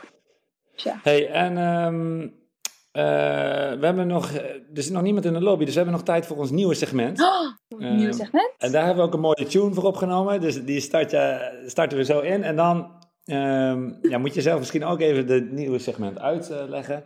Maar het gaat, ik weet niet of we al een mooie titel hebben, maar het gaat om een speeltje. Speeltje van de week. Wat voor speeltje heb je, Sis? Wat voor speeltje? Nou, ten eerste wil ik eventjes uh, speeltje van de week. Kijk, mensen zeggen ook altijd, en ik zeg dat zelf ook altijd, van hardlopen is zo'n mooi sport, omdat je daar gewoon niks voor nodig hebt. Weet je, je kunt gewoon, als je dan in het bos loopt, jij alleen, met de natuur, het is zo vrij. Het enige wat je nodig hebt is een paar hardloopschoenen. En, en zo begon het ooit ook wel een beetje voor mij. Alleen, ja, door de jaren heen en door alle blessures en activeren dit en rekken dat en weet ik wat allemaal dit losmaken, heb ik allemaal dingen verzameld die ik gebruik tijdens mijn warming-up. En ja, gewoon dingen die ik meesleep naar mijn trainingstage. En ik zei al, ik heb wel veel te veel bagage mee, omdat ik allemaal van die speeltjes mee heb. Dus ja, hier begon het mee, omdat ik natuurlijk de vorige aflevering op mijn speeltje zat te rekken. En jij, hebt, jij zei van, oh, daar is hij weer. Ik zei, ja, dit is mijn speeltje. En is het dan de bedoeling dat ik eerst uitleg hoe het eruit ziet en dan ga jij zeggen hoe dat ding echt heet? Ja, het lijkt me wel een goed idee om het zo te doen inderdaad. En dan ga ik gewoon eh, ieder, want ik denk wel dat we dit sowieso, als we dit iedere aflevering doen, dat ik minstens voor een jaar aan materiaal heb van speeltjes. Um, en we kunnen natuurlijk ook wel een keertje wat, uh, wat echte gadgets meenemen. Maar zoals je weet ben ik vrij oldschool. Maar misschien kan, kunnen jij en Olivier me helpen met de gadgets. Maar ja, uh, ik denk dat we gewoon iedere keer kunnen kijken van, nou, wat is het? Uh, ik ga het een punt geven. Ik ga ook uh, zeggen hoeveel het gekost heeft. Het is uh, niet gesponsord. Ik heb het gewoon zelf gekocht. En als er een keertje iets aan me gegeven wordt, dan zal ik het er ook bij zeggen. Dus het is uh, in ieder geval niet dat bang, mensen bang moeten zijn dat het één grote reclame is. En soms zal ik ook zeggen dat het speeltje totaal nutteloos is en dat ik het niet had moeten kopen. Maar goed, dan kunnen misschien de luisteraars helpen met een beetje te beslissen van, nou, wat heb ik wel en wat heb ik niet nodig voor mijn hardloop. Anyway. Oké, okay, speel, het eerste speeltje ziet eruit ja. als een, een zadel. Een heel hard zadel, denk ik. Uh, ook een zadel voor iemand met hele kleine billen. Want dat, dat paste die voor mij niet tussen. Het zijn twee punten die omhoog steken. Ik denk dat het plastic is. Um, en het is niet zo zwaar, denk ik. Nou ja, het is niet zo heel zwaar, zou je zeggen. Maar als je op trainingstage gaat en als je gaat vliegen, dan denk je er wel even twee keer over na of je je mee gaat nemen. Uh, dit ding heet de So Right. So Right. En dat schrijf je P S O R I T E. Nou, als je dat opzoekt, dan zie je meteen de vorm, een soort van omgekeerde U. Maar je hebt ook allemaal neppers. En ik uh, zou zeggen voor de luisteraars die eraan denken om het aan te schaffen, dan kun je waarschijnlijk ook best wel een nepper kopen. Want ik heb voor deze, ik heb hem wel al een tijdje. Ja, dit is een stuk plastic. Heb ik vijftig euro betaald. Ja, je gelooft het niet. Ik was echt uh, desperate en ik had dit nodig. En het heet de So Right, omdat je dus de iliopsoas ermee kan losmaken. En ik, die staat bij mij heel vaak heel strak. Nou, en tijdens uh, corona en tijdens COVID, toen ik niet zo vaak naar de fysio kon, merkte ik wel dat het lastig voor mij was dat ik die niet vaak kon laten losmaken. En om dat bij jezelf te doen is heel moeilijk. Want dan moet je dus zeg maar, ja, die, die spier die loopt zeg maar vanaf, vanaf je heup in je, in, je, in je onderbuik. En als je dan daarop zou willen drukken met je hand, dan ontspan je al niet genoeg om daar iets mee te doen. Dus dat is heel lastig. En op dit ding kun je dus gewoon met je buikje zeg maar op gaan liggen. En er uh, zijn allemaal gewoon video's om je uit te leggen hoe dat moet. Maar ik gebruik want, want, want, je, zet dit, je zet dit op de grond ja. en je gaat er bovenop liggen. Ja, en het heeft ook van die nopjes zodat het zeg maar anti-slip, zodat het dus zeg maar niet beweegt. Dus dan kun je er, je moet er wel met de juiste, juiste plek precies op gaan liggen. En dan kun je dat dus zeg maar gewoon losmaken door gewoon ontspannen erop te liggen. Maar ik gebruik hem ook heel veel voor zeg maar pressure points bij mijn heupen. Piriformis. En heel veel mensen die last hebben van bijvoorbeeld hun hamstrings, zie je vaak dat de piriformis ook heel erg strak staat. En dat is zo'n spiertje wat een beetje moeilijk te rollen is met een bal, omdat je eigenlijk iets spitsers nodig hebt. Maar dan, ja, als je iets spitsers nodig hebt, dan is het vaak niet op de goede plek, omdat het een beetje aan de zijkant zit. Nou, en hier kan ik dan bijvoorbeeld ook gewoon op gaan zitten. Ja, je zegt, het is een soort van zadel. Dan kun je er een beetje op gaan zitten met de zijkant van je heup. En dan, nou ja, met je, met je rechtervoet doe ik hem dan zeg maar op mijn linkerknie. En dan als ik dan mijn been een beetje beweeg, dan kun je die piriformis losmaken. Dus ik vind het een geweldig speeltje. En ik gebruik hem veel meer dan ik gedacht had. Ik gebruik hem ook voor de aanhechting van mijn hersenen. Het lijkt wel alsof ik hiervan werk. Nou ja, weet je. Het is, ja, maar... Ik vind het gewoon... Het, ik vond het de vijftien euro in ieder geval waard. Um, wat wil je zeggen?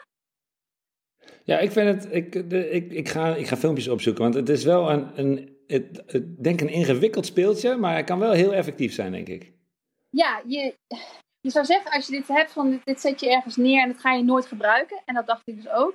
Maar ik, uh, ik gebruik het zoveel en ik uh, vond het zelfs de moeite waard om dit mee te nemen op stage. Ik ga het een punt geven. Ik ga het geen tien geven. Ik ga het geven een, uh, een negen. Ik ben er echt heel erg blij mee. Dus dat is wel een vrij hoog punt om mee te beginnen. Uh, ik geef het niet een tien, omdat het dus eigenlijk nog best wel zwaar is. Niet heel handig om mee te reizen, zeg maar. Dus, uh, en het is best wel ja, een beetje een, een, een lomp gevaarte. Dus het is niet zo van, ik gooi het eventjes in mijn handtas, zodat ik, uh, zodat ik hem vandaag bijna heb, weet je. Dus, uh, maar een nine out of ten, ik denk dat het een mooi is om mee te reizen. Nou, ik, ik heb weer wat geleerd. Ja. Dank, dank. Ik ben benieuwd, ik ben benieuwd naar het volgende speeltje. Ja, ik ook. Ja. Hey, um... ja, volgens mij zit Maureen klaar in de lobby, dus gooi haar er maar okay, in. Komt ze. Maureen Koster, de nummer vier van Europa, daar is ze. Welkom Maureen, leuk dat je er bent. Ja, bedankt. Ja, bedankt voor de uitnodiging. Leuk. Jij bent alweer terug in Nederland? Ja, alweer een tijdje. Ik moest uh, de volgende ochtend om negen uur stond er al een busje voor het hotel. Kon ik mooi uh, gelijk naar het vliegveld. Wow. Ja. Echt ja. Waar? Wow, dat is echt super ja, goed. Ik had ook echt niet geslapen, dus uh, ja, weet je. Maar niet, uh, niet geslapen door de adrenaline of door een uh, klein feestje? Um, nou, wel, ja, een klein feestje. Als in geen feestje, wel een uh, flinke bierpul. Maar uh, vooral adrenaline, heel veel cafeïnepillen en koffie. En dan daarna dan ben ik zo hyper. Ik kan gewoon echt... Uh, doe ik geen uh, oog dicht. Nee. Nou ja, niet echt. Je rust deze week wel weer uit, denk ik. Hey, Suzanne, nou, uh, Suzanne ja. en ik hadden het net over, uh, over een vierde plek in het algemeen. Uh, voor de ene ja. een enorme teleurstelling en voor een andere eigenlijk een fantastische plek. En, uh, mm-hmm. en jij zei het al in het interview ook in Studio Sport. Jij was, uh, ja, voor jou was het echt een fantastische plek, toch? Ja, zeker. En ik heb ook echt vier plekken gehad waar ik echt heel erg verdrietig was en uh, baalde. Maar dit was, uh, ja, ik, uh, ik kon alleen maar blij zijn eigenlijk met deze plek. En natuurlijk uh, heb ik daarna wel even gedacht van... ja, had ik dingen anders kunnen doen. Maar dit was gewoon voor mij... Uh, ik heb gedaan wat, ik, uh, wat afgesproken was... Met, uh, wat we met Grete hadden besproken. En ik heb gewoon het maxima eruit gehaald. En ik denk dat ik niet meer dan tevreden kan zijn... met zo'n seizoen naar... ja, toch wel een paar jaar van heel veel... Uh, ja, tegenslagen. Laten we het zo zeggen. Ja. Want je zei, uh, misschien kun je er zo zelf iets over, over vertellen. Je vertelde allemaal, je hebt het met je coach uh, Grete Koens over gehad. Over je raceplan. Ja. Uh, je kortte het heel uh, bondig samen als uh, de dood of de gladiolen. Uh, ja. Kun je iets meer vertellen over wat het plan was? Ja, nou, uh, het plan is eigenlijk een beetje voortgekomen met uit... Kijk, naar de W K was een beetje tegenvallend. Um, door het weer ook vooral. Maar ik twijfelde wel een beetje van, ja... ik heb een goede vorm, maar is dat wel zo? Um, hoeveel heeft die hitte nou meegespeeld? En daarna heb ik een drie kilometer gedaan, die eigenlijk heel goed ging. En maar waarbij ik finishte en dacht van nou, ik was echt een scheiterd in deze race. Ik was heel afwachtend en ik reageerde op wat anderen deden. Ik heb eigenlijk niks zelf gedaan, alleen maar een beetje erachteraan gelopen. Terwijl er momenten waren dat ik dacht van, ik had hier iets kunnen doen. Ik had naar voren kunnen gaan, ik had de kop kunnen bakken desnoods, want het ging niet zo hard. En ik zei tegen Grete, ja, ik wil het E K finishen.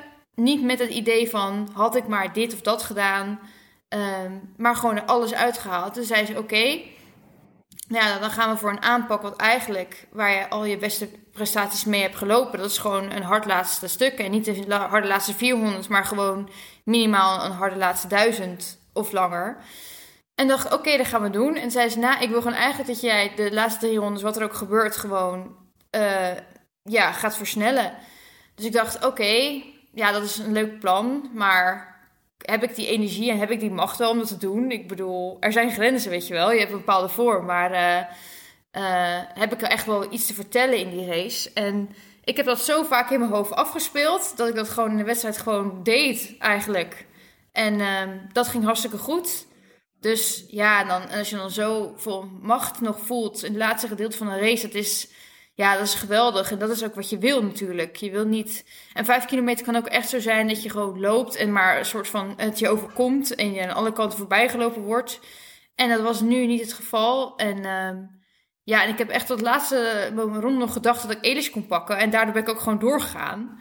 En uh, ja, toen was het laatste rondje ook nog wel echt wel flink uh, vijfenzestig of zo. Dus ja, ik, uh, ik ben alleen maar tevreden. En uh, ik heb gedaan wat we hadden afgesproken...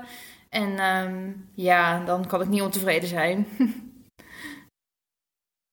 Nou, je ging natuurlijk de wedstrijd heel erg in met je eigen plan. En je zegt nu dat je de laatste drie, drie ronden gewoon wilde gaan versnellen. Maar keek je ook wat meer om je heen? En was je ook wat meer aan het racen met de andere atleten dan je normaal zou doen?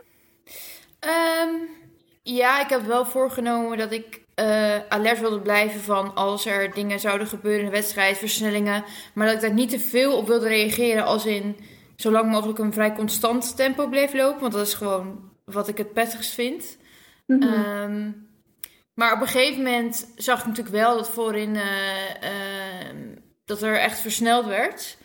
En ik moet zeggen dat bepaalde races niet helemaal meer kon terughalen. Als ik in een race zit, dan ben ik soms echt in een andere wereld, dat ik gewoon sommige dingen helemaal niet meer weet. Maar uh, op een gegeven moment merkte ik wel dat de versnelling plaatsvond en dat er wel gaten kwamen. En toen dacht ik wel op een gegeven moment, oké, okay, ik, ik kom nu vrij snel wel alleen te lopen.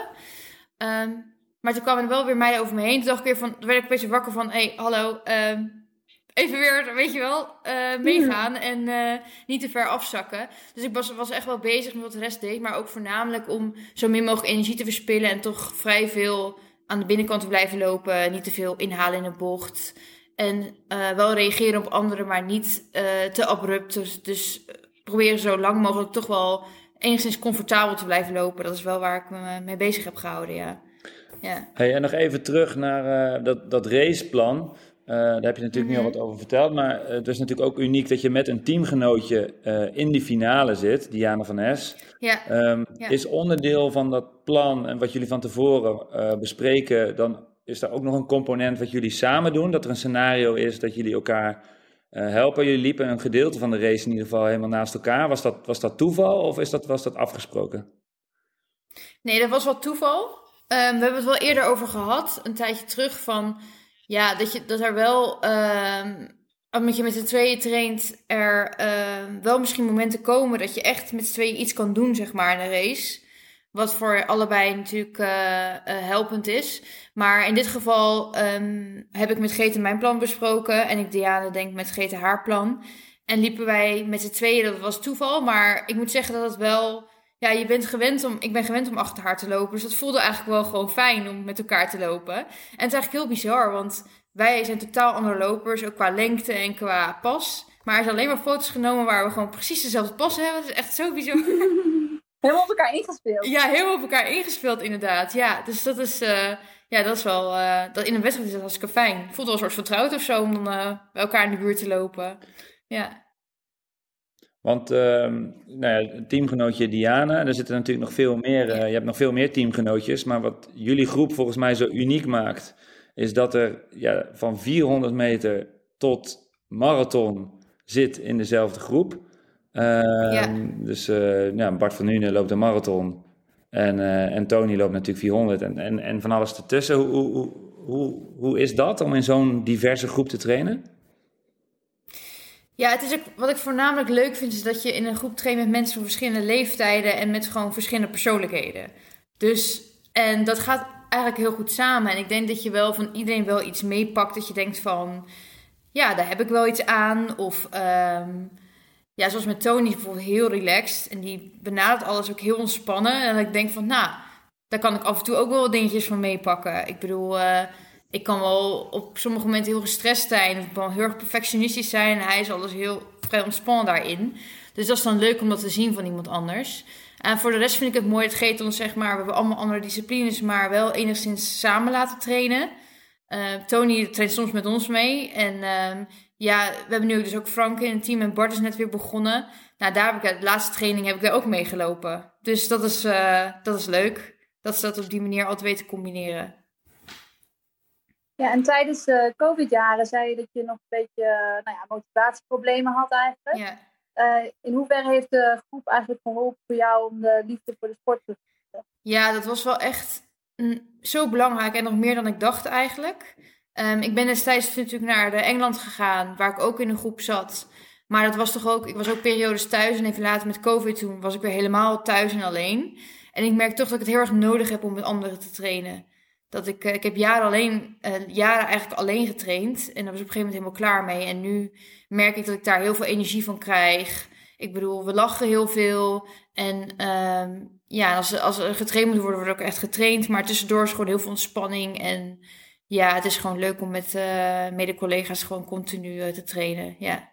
Hey, en over die uh, nieuwe groep, waar je dan nu uh, een jaar uh, in zit... Uh, er is een vraag binnengekomen van uh, Joost van Hofslot. Ik vergeet altijd de, mm-hmm. de vraag stellen dus te, te, te vermelden, dus dat ga ik nu proberen te doen. Nou, nu heb je het keurig voor de vraag gedaan. Heel goed, Joost, je vraag komt nu. um, waar moest je het meest aan wennen um, toen je in de groep uh, bij Grete ging trainen? Wat, wat, ja, wat was echt nieuw voor je en moest je ook echt aan wennen? Ja, dat echt wel... Uh, ik was voorheen altijd gewend om echt wel te rammen in trainingen op de baan. En daar ook echt mijn zelfvertrouwen uit te halen. En dat heeft ook voor mij ook wel jaren gewerkt. Maar nu, helemaal in het begin, begon ik echt met een niveau dat je denkt van ja... Dit was echt heel slecht en nog slechter dan ik eigenlijk dacht dat het was. En dat is omdat je heel lang rust hebt genomen, toch? Ja, ik had denk ik uh, drieënhalve maand helemaal niks gedaan. Als niks. En, uh, ja, dat is, dat is wel ja, dat is, dat is, dat is aardig wat. Um, maar ik moest dus wel inderdaad ook wennen ook... Ik vroeg ook, ik heb ook een paar keer gevraagd, bijvoorbeeld op trainingstage voor de W K. Ja, komt er nu nog een specifieke training? En ik heb het ook voor de E K nog een keer gevraagd. Ja, komt er nog echt een training waarvan je zeg maar... Die ene monstertraining. Ja, inderdaad. Waar je dan bijna voor je broek plast en zo en uh, dat soort dingen. Maar die kon er niet. Dus ik zo... Ja, meestal vind ik dat wel fijn om dat te hebben, zulke trainingen. En te zeggen, ja... Maar haal nou eens gewoon uit vertrouwen uit wat je nu doet. Dat je dat met zoveel gemak eigenlijk doet, hard loopt. Want dat is uiteindelijk wel um, wat je ook een gevoel van zelfvertrouwen moet geven. En ja, toen dat eigenlijk al bevestigd werd in L A. Want toen had ik echt ja, duizendjes gedaan. Niet harder dan denk dan drie minuten. Of de, met de laatste net onder drie minuten. Maar voor de rest niet heel veel bijzonders. Maar ik toch, toch wel heel gemakkelijk uh, ja, toch wel hard liep. En dat is nu ook alweer gebleken voor de, na de W K. Ik dacht na de W K en de E K, ja, er moet nog misschien iets, iets gedaan worden of zo. Dus ja, je hebt één, drie kilometer en het is goed zo. Vertrouw nou gewoon op dat het gewoon goed zo is. En dan, uh, dat het dan bevestigd wordt in zo'n E K. Dat het inderdaad gewoon goed zit, dat is wel heel fijn. Ja, maar daar moest ik wel even aan wennen. Dat ik mezelf altijd wel heel erg pushed in training. En dat ik dan dacht, als ik het nu echt, als ik mezelf helemaal naar de, naar de Filistijn loop... Dan in een wedstrijd valt het allemaal wel mee. Maar dat, dat gaat niet altijd top natuurlijk. Nee. Hoe, hoe is dat bij jou? Heb jij een, een, een, een, een specifieke training voor een wedstrijd? Of? Nee, ik heb niet, niet een specifieke training die ik moet doen. En, en uh, Nick zegt ook wel vaak. Zeg maar, natuurlijk heb je wel zware trainingen. Maar ik vraag niet specifiek naar van... Oh, ik, ik moet nu een zware training hebben... zodat ik daar zelfvertrouwen uit kan putten. Um, En het gevaar is dan ook eigenlijk dat je dan je, je wedstrijd-effort zeg maar, in de training maakt. Ja, wel? Dus dat je een hele goede training doet, ja. En dat het dan in de wedstrijd misschien minder goed is. Ja. Dus uiteindelijk moet je wel eigenlijk bijna sterker in je schoenen staan om dat niet te willen, dan dat wel te willen. Ja. Dus zeg maar, ja, dat is, uh, dat is een soort van, ja, bijna als atleet voelt het een beetje als een risico wat je neemt. Maar als het zich uitbetaalt, zoals nu bij Maureen, ja. Nou, dan is het de volgende keer niet zo moeilijk om die beslissing te nemen om inderdaad gewoon... Uh, Nou ja, ja, in de wedstrijd laten zien wat je kunt. Ja, Grete is ook tegen mij, ja, we weten wel dat je in een wedstrijd jezelf echt tot uiterste kan pushen. Waarom zullen we dat ook nog eens in training nog, weet je wel, keer op keer gaan doen? Dat is gewoon niet ja. nodig. En dan, ja, dat, dat weet ik nu onderhand wel, dus dat is wel fijn. Ja. ja. Um, er is nog een vraag binnenkomen. Gekomen in ieder geval, er zijn heel veel vragen binnengekomen, maar een vraag die ik ga stellen. Deze vraag is van Franka. Um, Volgens mij heb jij, als jij de vraag krijgt wat jouw favoriete onderdeel is, dan, ja, dan kun je eigenlijk nooit goed kiezen. En als ze goed luisteren, zeg jij dan stiekem nog wel vaak de vijftienhonderd. Um, ja, dat klopt. Uh, nu is die vijfduizend natuurlijk heel goed gegaan. Als ze de vraag ja. nu stellen, en dat doet Franka, is de vijfduizend meter nu je favoriete onderdeel? Nee. Wat is het? Drie. Ja, ik moet... Ik denk dat misschien is drie kilometer wel mijn beste afstand of zo. De, maar ik vind een vijftienhonderd meter... Ik heb er nog... Ik zat toevallig vandaag over te denken in de auto. Jeetje, wat zou ik het leuk vinden om daar nog eens te kijken van... Ja, kan ik weer richting die vier minuten of net om die vier minuten komen? Want ik denk gewoon dat dat kan. Ik ben, denk sneller, ik ben sneller dan voorheen. Dus um, ja, dan... Goh... De vijf wordt wel steeds leuker hoor, moet ik zeggen. Omdat ik hem gewoon steeds meer onder de knie krijg. Maar ik denk dat vijftienhonderd... Ja, oh, lastig zeg. Ik, ik, ik denk nog steeds geen duidelijk antwoord. Nee, ik weet het erg hè. Oké, okay, ik ga gewoon de knoop doorhakken. Dan zeg ik inderdaad drie kilometer. Maar... Maar hij, hij kruipt wel langzaam omhoog. Hè? Want ik zei, na tien jaar geleden zei ik ook vijftienhonderd. en toen werd het de vijf en toen werd het de tien. Dus bij jou moeten we gewoon nog over twee jaar tussen. Dat, uh, ja, dat heeft misschien nog wat tijd nodig. Uh, ja. Denk je dat je dat ooit gaat doen? Denk je dat je dat je, je op het team zou richten? Denk je dat je dat een mooie afstand vindt? Toch de... um, ik vind het op de weg heel leuk om lange afstanden te doen. En dat ga ik mm-hmm. nu ook echt wel doen. Uh, tien kilometer en nog een halve, misschien wel twee. Ja. Um, maar op de baan zie ik mezelf dat niet zo snel doen. Al zie ik wel op toernooi dat mensen dan allebei de afstand doen. Dat ik denk, ja, ik had denk ik nu ook wel een goede tien kunnen lopen. En ik, ik denk dat ik ben wel benieuwd wat ik daarvan vind. Dus als ja. het wel een keer in het, in het uh, wedstrijdschema zou passen, zou ik dat wel doen. Maar of ik ze uh, allebei op het toernooi zou doen, weet ik niet. Ik weet, ja, dat, uh, ik sluit het niet uit, maar ik zie ja. het nog niet zo voor me. Nee, en vijftienhonderd is natuurlijk altijd moeilijker te combineren met... Uh, ja. Want dan heb je heel veel ronden natuurlijk. Ja, ja. nee. vijftienhonderd meter op het toernooi denk ik niet. Dat dat, mm. uh, want dan kom je toch wel bij... Ja, ik vraag me nu ook af hoe ik... Uh, ik heb niet normaal gesproken een hele snelle eindronde of slotronde. Uh, mm-hmm. Ik vraag me af hoe ik daar dan... Ik denk dat ik in een, een, een, een geleidelijk harde wedstrijd, zoals een snelle Diamond League, daar een snelle tijd kan lopen. Maar ik weet niet hoe ik me kan weren tegen de echte snelle dames in een toernooi die uh, ja, gewoon enorm hard kunnen sprinten. Dus uh, ik denk dat ik me daar gewoon uh, op de vijf blijf richten. Okay. Sorry, ik heb denk ik een vraag weggekaapt van iemand. Ik denk dat die vraag er wel uit had. Dat geeft niks, dus als jij gewoon wel de credit geeft aan de vraag. Ik heb nog heel veel vragen hoor. Ja, als ik de credit gewoon even doorgeef.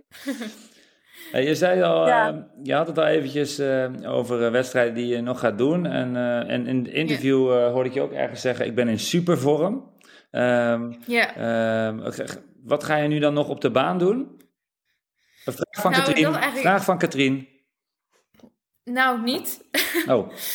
um, nee, ik ga, binnen, ik ga over een paar dagen op vakantie. Dus uh, nee, na de W K heeft mijn lichaam best wel een opdonder gekregen. En uh, ik had ook echt uh, spontaan last van mijn pezen en zo. Uit het niets. Heel mijn lichaam, denk, ja, door die hitte, ik weet niet wat er gebeurd is. Helemaal verkrampt of zo. Dus we hebben al vrij snel besloten dat de E K echt de laatste wedstrijd is. En dan uh, even alles laten herstellen. Ik heb geen blessure, maar uh, ik moet wel even gewoon... Uh, even resetten. Even resetten, inderdaad. Waar ga je heen? Italië. Oh, lekker. Ja, oh, ik kan niet wachten. Nee, ik ben er echt heel erg aan toe. Ja, maar dan ben je er ook echt aan toe als je niet kunt wachten, toch? Dus dat ja, is helemaal goed. Ja, ja. Dit was echt... Uh, ja, joh, mijn moeder voor de... Die, mijn, mijn ouders waren er ook. En dan vraagt mijn moeder er voor de wedstrijd... Ja, je gaat over de... Binnenkort ga je naar Italië. Ik zeg, mam, alsjeblieft. Daar kun je het nog niet over hebben. Nee, daar kan je, mag je het niet over hebben. Ik wil niet aan vakantie denken. Ik ben hier nog om te presteren. Maar ja. uh, wel heel erg aan toe. En uh, ja, daar heb ik heel veel zin in. Maar um, ik loop wel alweer de Dam te Domloop in Amsterdam. Dus uh, oh, ja. achttien september. Maar kun je maar beter gewoon snel op vakantie, want dan kun je daarna nog een beetje training doen. En, uh... ja, ik ga wel een beetje ja. blijven lopen, een beetje de duurloopjes doen. Want ja, op een gegeven moment kan je niet niks meer doen. Want ja, dan ga je weer beginnen, ja. krijg je blessures en zo. Dus uh, ik blijf wel een Precies. beetje in beweging. Leuk. Um, je zei al eventjes over uh, na het W K, had je lichaam echt een opdonder gekregen door de warmte ook. Ja. Um, volgend jaar is het W K in Budapest. Dan wordt het ook wel eens warm. Dus ik denk dat het daar binnen de zomer best wel warm is. Ja. Zijn er nog uh, speciale dingen die je gaat doen om, om je daar goed op voorbereid, voor te bereiden? Ja, dat hebben we eigenlijk voor de W K ook gedaan. Alleen het was toen die dag echt de allerheetste, de, allerheetste dag eigenlijk. En het was gepland om uh, in de middag. Kijk, ik... Uh, mm, middag dag, ja, ja. Maar goed, uh, zo'n toernooi, ze houden geen rekening met van of het warm kan zijn of niet. Dus ze gaan... Kijk, nu was het heel... 's avonds om uh, half tien vind ik echt uh, perfect. Maar... Uh, ja. Ja, ik ben wel enigszins aangepast. Maar we, het was in FlexFden toen negenentwintig tot dertig graden. En um, ja, toen ik liep was het uh, drieëndertig, vierendertig graden. Dus dat, dat was... Het ging goed, maar na, na drie kilometer was mijn hoofd zo rood. Ze reed al dat ze dacht van oké, okay, dit uh, is toch wel heel erg zwaar. Dus we weten dat het werkt um, om aan te passen op hoogte, uh, aan de warmte. Maar ik denk echt uh, dat we heel goed in de gaten moeten houden van ja, ook rekening houden met uitschieters van opeens ruim boven dertig graden. En daar ook echt maar gewoon uh, in gaan trainen. Want het werkt wel, alleen je moet er wel echt, uh, je moet er wel echt uh, in investeren. Ik helemaal in ieder geval. Ja, precies. Ja. Ja. Ja. Nou ja, dus in ieder geval in, in, in Amerika hebben ze inderdaad wel vaker dat ze zo'n wedstrijd op de dag plannen. En dat is dan voor tv eigenlijk. Ja. Hè? In Europa nog uh, in de avond kunt kijken. Ik denk dat Budapest dat Dat het schema niet zo zal zijn dat we midden, midden op de dag moeten lopen. Nee, maar, als het schema bekend uh, wordt en ja, ik zie het s'avonds, dan ben ik blij en ik, oké, okay, dan is het een zorg minder. Ja. Maar gebruikte je ook uh, slushy en dat soort dingen? Of wat, wat deed je eigenlijk aan, uh, aan, aan uh, pre-cooling en dat ja, soort dingen? Ja, ik heb inderdaad slush gebruikt, uh, koelvest. En uh, we werken ook sinds kort in het team dan met een soort hydratatiemeter. Dat je echt uh, kan zien of je gehydrateerd bent. En dat heb ik ook echt ja. uh, heel erg keurig aan gehouden. En ik merkte al snel dat ik echt heel veel moet drinken voordat ik, het, dat ik goed gehydrateerd ben. Terwijl ik al denk dat ik het al ben. Dus... Yes, in de dagen ja, ervoor bedoel je. Ja. En uh, dat ik ja, eigenlijk alles goed gedaan. En um, ja, ik kwam wel het hotel toen uit. Toen dacht ik wel van, oké. Okay. En ik voelde echt zo'n warme föhnlucht. Dacht ik, ja, dit is echt heel warm. Maar ik dacht, oké, okay, ik heb me voorbereid. Komt goed. Ik heb natuurlijk in uh, twintig vijftien uh, in, uh, in Beijing een soort uh, heatstroke-achtig gehad. Waar ik totaal onvoorbereid de vijf ja. kilometer in ging. Uh, ik moet ja. zeggen dat ik... Ik maakte me daar niet echt zorgen over. Ik dacht van ja, weet je, we hebben gedaan wat we konden en ik zie wel wat er gaat gebeuren. Dus dat, uh, daar heb ik niet verder uit het vel laten slaan.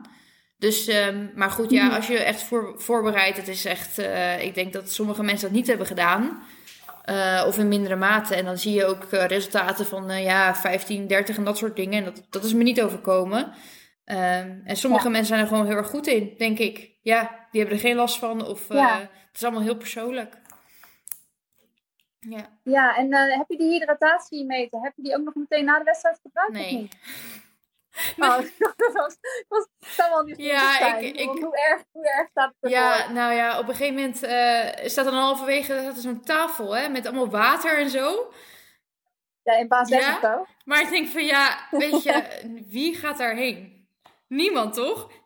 Je, je wilt nee. zo graag, maar het kan gewoon niet. Een soort van Fata Morgana ja. in baan zes. Maar, ja. maar waarom, waarom staat hij niet... Dat mag niet in baan twee of naar drie dan? Dat, dat kan niet, of... Ja, nou, dat, er moet wel ruimte ja, zijn natuurlijk, ja. hè? Als het, dat maar ja, is dat ook ja. iets kunnen doen met... Uh, ik weet niet, uh, wat water over ons heen gooien of zo? Of, uh, dat ja. hadden ook al uitgemaakt. Um, ja, van die sproeidingen, ja. weet je wel? Die hebben ze in Amerika wel eens bij ja, precies. Dan moet je dan met je ja. hond onder gaan staan. Ja, en het erge was, we mochten dus geen, eerst geen flesjes water meer op de baan nemen, dus... Oké. Okay. Oh. Nou, dus hadden we, hadden we nog allemaal... Iedereen had overal van die ijsblokjes in zijn kleding gestopt. Van, weet je, nog een beetje koeling. Nou, gelukkig stond die tafel op, op, de, op de baan. Dus iedereen was echt heel nog wel aan het drinken. Niet te veel natuurlijk. Jezelf om nat gooien. En dat is het enige wat je kon doen. En voor de rest is, ja, weet je... Laten we hopen dat het, uh, dat het meevalt. Ja. Nee, en, en het is natuurlijk wel... Zeg maar, je zegt van, je hebt je goed voorbereid. Je hitte en zo. En dan mentaal ga je dan natuurlijk al pas beter de wedstrijd in. Ja. Dat is ook... Als je dan een flesje water bij je hebt, of in ieder geval ijs moet yeah. hebben, koel op de koelste en zo, dat je in ieder geval het idee hebt dat je dat je koel aanvoelt, dan is het alvast wat makkelijker. Dus ik vind het wel heel gek dat ze dan niet toelaten dat je dan water neemt. Ja, ja raar hè? Ja, ja. ja. Soms zijn er opeens ja, van die regels en dan, uh, ja. Dat mag, het mag ja. altijd en uh, nu mocht het niet, terwijl het echt uh, vierendertig graden mm. was of zo. ja, lekker. Maar, uh, ja, aanpassen af en toe hè. Ja. Uh, Uh, ik weet nog van... Uh, sorry, ja, stel ik te veel vragen? Ja, ik heb gewoon zoveel vragen. Ik weet nog van... Uh, jaren geleden had ik ook wel een keertje... Volgens mij was het van Moskou of zo... Dat ik jou nog voor een wedstrijd zag... En dat je, dat je echt heel erg zenuwachtig, zenuwachtig was... Voor je eigen wedstrijd. Yeah. Um, heb, je dat, heb je daar nog vaker last van gehad? Of, of heb je geleerd om zeg maar met die zenuwen om te gaan? Of is het gewoon dat je je beter voorbereidt... Of beter voelt in de trainingen... Dat je daar... Uh, zeg maar mentaal sterke wedstrijden gaat de komst dat je er meer ontspannen uitzag op de startstreep. Ik denk dat ik het goed heb gezien. Ja, nou dat klopt wel. Ik heb nog steeds wel echt uh, zenuwen, maar ik heb meer dat als ik ze nu een soort omarm of zo en dan, dan, dan wordt het een soort focus dat ik, dat ik me heel mm-hmm. erg klaar voel ervoor en ik denk oké. Okay. En dan ben ik ook wel vrij relaxed. Wel momenten dat ik echt uh, heel veel spanning heb. Maar ik vond, nu stond ik aan de start, dacht ik echt van... Ja, oké, okay, ik heb er wel ja, zin in, dat is een groot woord. Ik ben er klaar voor. Dus, ja. uh, en mijn familie zat ook bij de start, dus dat was ook superleuk. En uh, ja, ik had echt me, gewoon een hele goede mindset. Maar die zenuwen, die zijn nog steeds wel... Uh, die zijn wel echt uh, extreem. Ja. Maar die heb ik ook wel echt nodig. Want als ik echt niks heb, dan, dan denk ik... Oh, dit is niet, uh, dit is niet goed. Ja, dat betekent... Ja, dat betekent natuurlijk dat het iets uitmaakt yeah. wat de uitslag yeah. is. Dus dat is eigenlijk wel yeah. goed. Yeah. Maar ik vind het wel mooi dat je dat een beetje hebt omgevormd in je, in je hoofd. Van, nou ja, zenuwen zijn eigenlijk goed. Ja, ja, ja, dat je wel dat een beetje omarmt en denkt van, uh, weet je, het hoort er ook allemaal bij. En uiteindelijk wordt het een soort focus. En als je een beetje het gevoel van, ik ben er klaar voor, de, dat, je, dat je prima voelt. Maar soms ben je soms op zoek naar een bepaald gevoel. En op een gegeven moment ben ik achtergekomen, ja, maar wat, wat dan of zo? Moet je je benen goed voelen? Of moet je, mijn benen voelen vaak echt shit als ik ga inlopen voor een, voor een wedstrijd dat ik heel goed loop. Dus ja, weet je. Ja. Een klein beetje van de relaxedheid van Tony uh, heb je overgenomen dus. Ja, nice. ja, ja. Hey, ik wil nog uh, ja. één vraag stellen als het, uh, als het kan. En dat is een vraag die heel vaak uh, wordt gesteld. Um, dat ligt misschien ook een beetje aan onze luisteraars. Want jij hebt natuurlijk uh, die halve gelopen. Uh, dus we krijgen gewoon heel ja. vaak de vraag, droom jij van die marathon en, en gaat dat ooit gebeuren? Uh, ik droom niet van een marathon. Ik heb overigens wel uh, voor de nacht voor de wedstrijd enorm gepraat in mijn slaap. Over een geweldige finish en dat soort dingen heb ik ook. Diana zei, en Diana zei zo, ja, ben je nou aan het praten? Zei ik, en ik heb nee gezegd, maar ik was wel echt aan, aan het dromen over de wedstrijd en over een geweldige finish. Dus oh, wow. ja, dat was wel bijzonder. En, uh, maar geen dromen over de marathon. Uh, nog niet. Um, Ja, je hebt wel soms gedacht dat je denkt van ja, ooit ga ik het wel een keer doen. Maar ik moet zeggen dat lange duurlopen niet mijn favoriete trainingen zijn. En niet? duurlopen oh, op zich niet zo. Goed was. Ja, oh, okay. ja ik, ik ben er wel op zich goed in, maar ik vind het voornamelijk best wel saai. En um, ja. ik vind nog steeds de baan... Die lopen, ja, ja. Nou, dat, dat, die training vind ja. ik ook nog steeds echt leuk. En ik vind duitjes ook wel leuk, maar als het echt lange tempoblokken worden, denk ik al snel van nou ja, weet je... Ja, ik vind ja, andere dingen ja. gewoon leuker. En als je echt een goede marathon wil lopen, moet je toch echt heel veel lange duurlopen doen.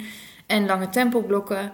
Uh, ik zeg nooit nooit, maar op dit moment nog zeker niet. Nee. Maar ik vond de halve wel echt wel leuk, moet ik zeggen. Ja. Nou, duidelijk. Ja, ik heb eigenlijk nog twee vragen. Hebben we hier nog tijd voor, of niet? We hebben nog tijd voor twee vragen. Nou, ik uh, vroeg me af, je hebt natuurlijk uh, veertien jaar ben je door je oom gekomen. Ja. Toch? Ja, veertien ja. jaar. En uh, daarna eventjes bij de groep in, uh, in de U K mm-hmm. en nu bij Grete. Uh, wat zijn de grootste verschillen in, qua training voor jou? En um, heb je onderweg zeg maar, uitgevonden wat wel en niet voor jou werkt? Um, ja, ik, wist, ik ken Grete natuurlijk al echt heel lang. En ik heb ook uh, jaren ook gezegd dat ik niet bij haar wilde trainen. Omdat ik niet, me, ja, niet kon vinden in de manier waarop zij, uh, waarop zij traint. En haar filosofie. Mm-hmm. En um, ik heb denk ik heel lang... heel verzurend getraind. Als in dat ik gewoon elke keer de grenzen wilde opzoeken in training. Um, dat heb ik bij mijn oom gedaan. Ook wel een beetje zelf. Door op trainstages waar hij niet bij was. Ja, ge- Alles hard. dat dus. Ja, dat was echt, trainstage was echt, nou dit is de periode, nu gaan we knallen. Weet je wel? Nice. Ja, en... Um, uh, bij mijn Engelse coach was het ook wel echt wel veel verzurende trainingen. En dat kan ik ook echt wel. Alleen op een gegeven moment kwam ik er wel achter van... ja, dit heeft voor mij gewerkt. En op een gegeven moment dus niet meer. Nu moet ik het dus echt compleet anders gaan doen. En ik wist dat Grete het dus wel echt heel anders deed. Dus ik dacht, ja, als ik, ik, ik wil nog een kans geven... maar dan met een compleet andere aanpak. En dan denk ik dat de aanpak van Grete... dat ik dat eens moet gaan proberen. Nou ja, dat, ja. Uh, dat, uh, dat werkt voor mij. Dus uh, dat is ja. mooi om te zien. Mooi, sprong, sprong in het diepe en gewoon vertrouwen hebben. Dan, uh, ja, ja, maar dat, dat is ook, ik weet niet, mooi. Dat vind ik altijd zo belangrijk dat je eigenlijk, ik neem al, be, al mijn beslissingen al met mijn hart en soms denk ik echt van ja, je moet soms niet te veel nadenken en gewoon maar doen als iets goed voelt dat je denkt dit moet ik doen. En dan, dan doe ik dat ook. En ik heb ook echt geen spijt gehad van alle keuzes die ik heb gemaakt. Ook niet om bij mijn oom weg te gaan, ook niet om naar de U K te gaan en ook nu ook weer gewoon mm. niet uh, om naar Grete te gaan. En dat is natuurlijk mooi dat het gelijk uitpakt, maar... Ja, ja, het mooiste is gewoon... Van alles iets meegenomen. Ja, precies. Ja, ja. Oh, ja. Mooi. Nou, Maureen. Eén laatste vraag. Heb je nog een vraag? Dan vooruit één vraag nog, Suus. Kom maar op. Kom maar op. Eén laatste vraag. Ja, ben ik... Jij hebt thuis heb je volgens mij een hele leuke foto zitten. Je hebt een kat. Ja, klopt. Goed? Ja. Uh, heet die nou Caesar of niet? Ja. Nee. Ja. Caesar, ja. Ja. En, en wat voor een kat is dit? Ik weet niet heel veel van katten, maar ik weet altijd een hele grote kat is. Ja, het is een, bijna een leeuw. ja, het is een, een Maine Coon. Dus die zijn inderdaad heel groot en heel harig. En, uh, en ja, echt een schatje. En ook wel ja. bovengemiddeld slim. Echt, uh, oh, ja? ja, dat is wel interessant. Hij kan je ook zo soms echt aankijken en ook naar de camera. En Dat ik soms denk van, oh, je bent niet zomaar even zo'n huis en keukenkat. Maar echt wel... Uh... Nee, je weet wel. Ja, ik, ja hij mooi. Is echt heel lief. En um, ja, toch ook wel heel erg... Ik zie hem wel eens voorbij komen inderdaad. Dat, uh, ja, we lopen, we lopen ook soms buiten even een rondje. En dan uh, dat vind ik helemaal leuk. Even lekker loslopen. Ja. Ja, mooi is dat. Yeah. Ja, nee, ik, ik, ik kom wel eens... Als ik bij mijn ouders ben, dan... Uh, Dan wil ik daar wel eens voor de deur parkeren. En dan uh, ligt daar wel eens zo'n kat voor de deur. Van, ja, weet ik niet, van een van de buren die een beetje op die van jou lijkt. Oh, yeah, yeah. En uh, als ik dan aan kan rijden en daar wil parkeren, dan, dan kijkt hij me zo aan. En dan kijkt hij gewoon weer terug. En dan verplaatst hij niet. En dan tuter ik even zo van, hey, hallo, ik wil hier parkeren, want ik wil voor de deur parkeren. En dan kijkt hij nog een keer, blijft gewoon liggen. En dan moet ik dus ergens anders parkeren. Ja, maar goed. Ja, echt dus, kattengedrag uh, is dat, hè? Dat is echt inderdaad. Gewoon, uh... Dus ik vroeg me dat af van, uh, leeft... Uh, Leeft Caesar in Maureen's wereld of leeft Maureen in Caesar's wereld? Goh ja, ik, het is soms bizar hoeveel ik doe voor hem. Dat ik soms ook denk van, dit gaat heel ver. En ik ben ook echt heel veel met hem bezig. Altijd over hoe hij zich voelt en zo. En dat vind ik echt heel belangrijk.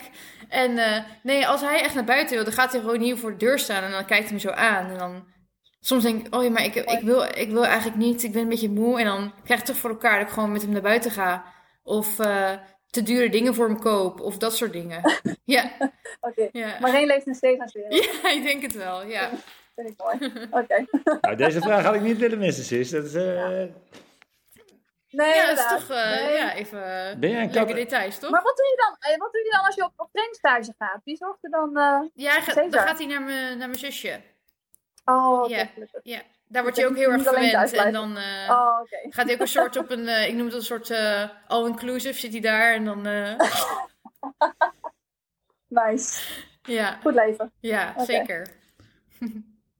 Goed. Hey Maureen, hartstikke bedankt uh, voor, je, voor je tijd. En, uh, voor, ja, jullie bedankt. Leuk. Voor je mooie race. En, en geniet, uh, geniet van uh, een relaxte tijd in Italië. Ja, fijne vakantie. Ja, ga ik doen. Oh, korte vraag nog aan jou, Suzanne. Ik vraag me af hoe het met jou gaat. Oh, ja? En het lopen. En, uh... oh ja, wat lief. Uh, het gaat goed. Ik uh, ben lekker aan het trainen in Saint Moritz. En uh, ik heb nog geen wedstrijden gepland. Maar eindelijk ja, is de kant op.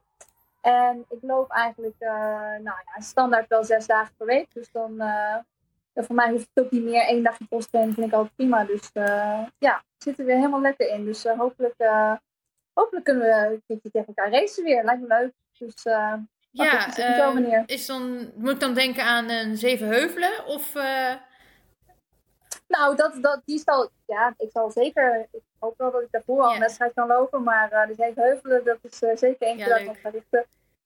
vijftien kilometer, dat, dat kan jij ook nog doen. Want ik zag in je Instagram bio, bio dat je vijftienhonderd tot halve marathon loopt bent. Dus daarom dacht ik al aan die vraag van inloop over de marathon. Maar dat staat niet in de video. Nee, alles tot de halve marathon, dat, uh, dat is... Uh... Het is afgemaakt. Ja, precies.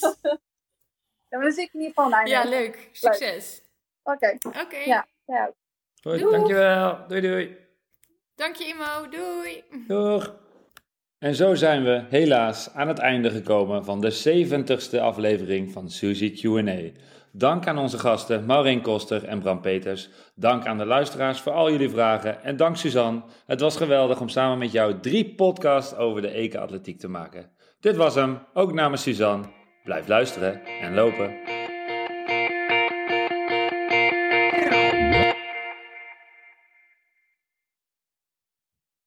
Nee. Suzanne is net verhu- nee. Suzanne is net verhuisd naar een uh, nieuw appartement. Dus de vorige opnames waren... Ja, ik hoorde dat in de podcast, ja. Uh, deze die uh, heeft er minder, uh, mi- minder bereik, zo te horen. Ze staat nog wel heel erg happy nog voor de camera. Ja. Maar het beeld was stil. Maar ze, maar ze is niet aan het vloeken, denk ik.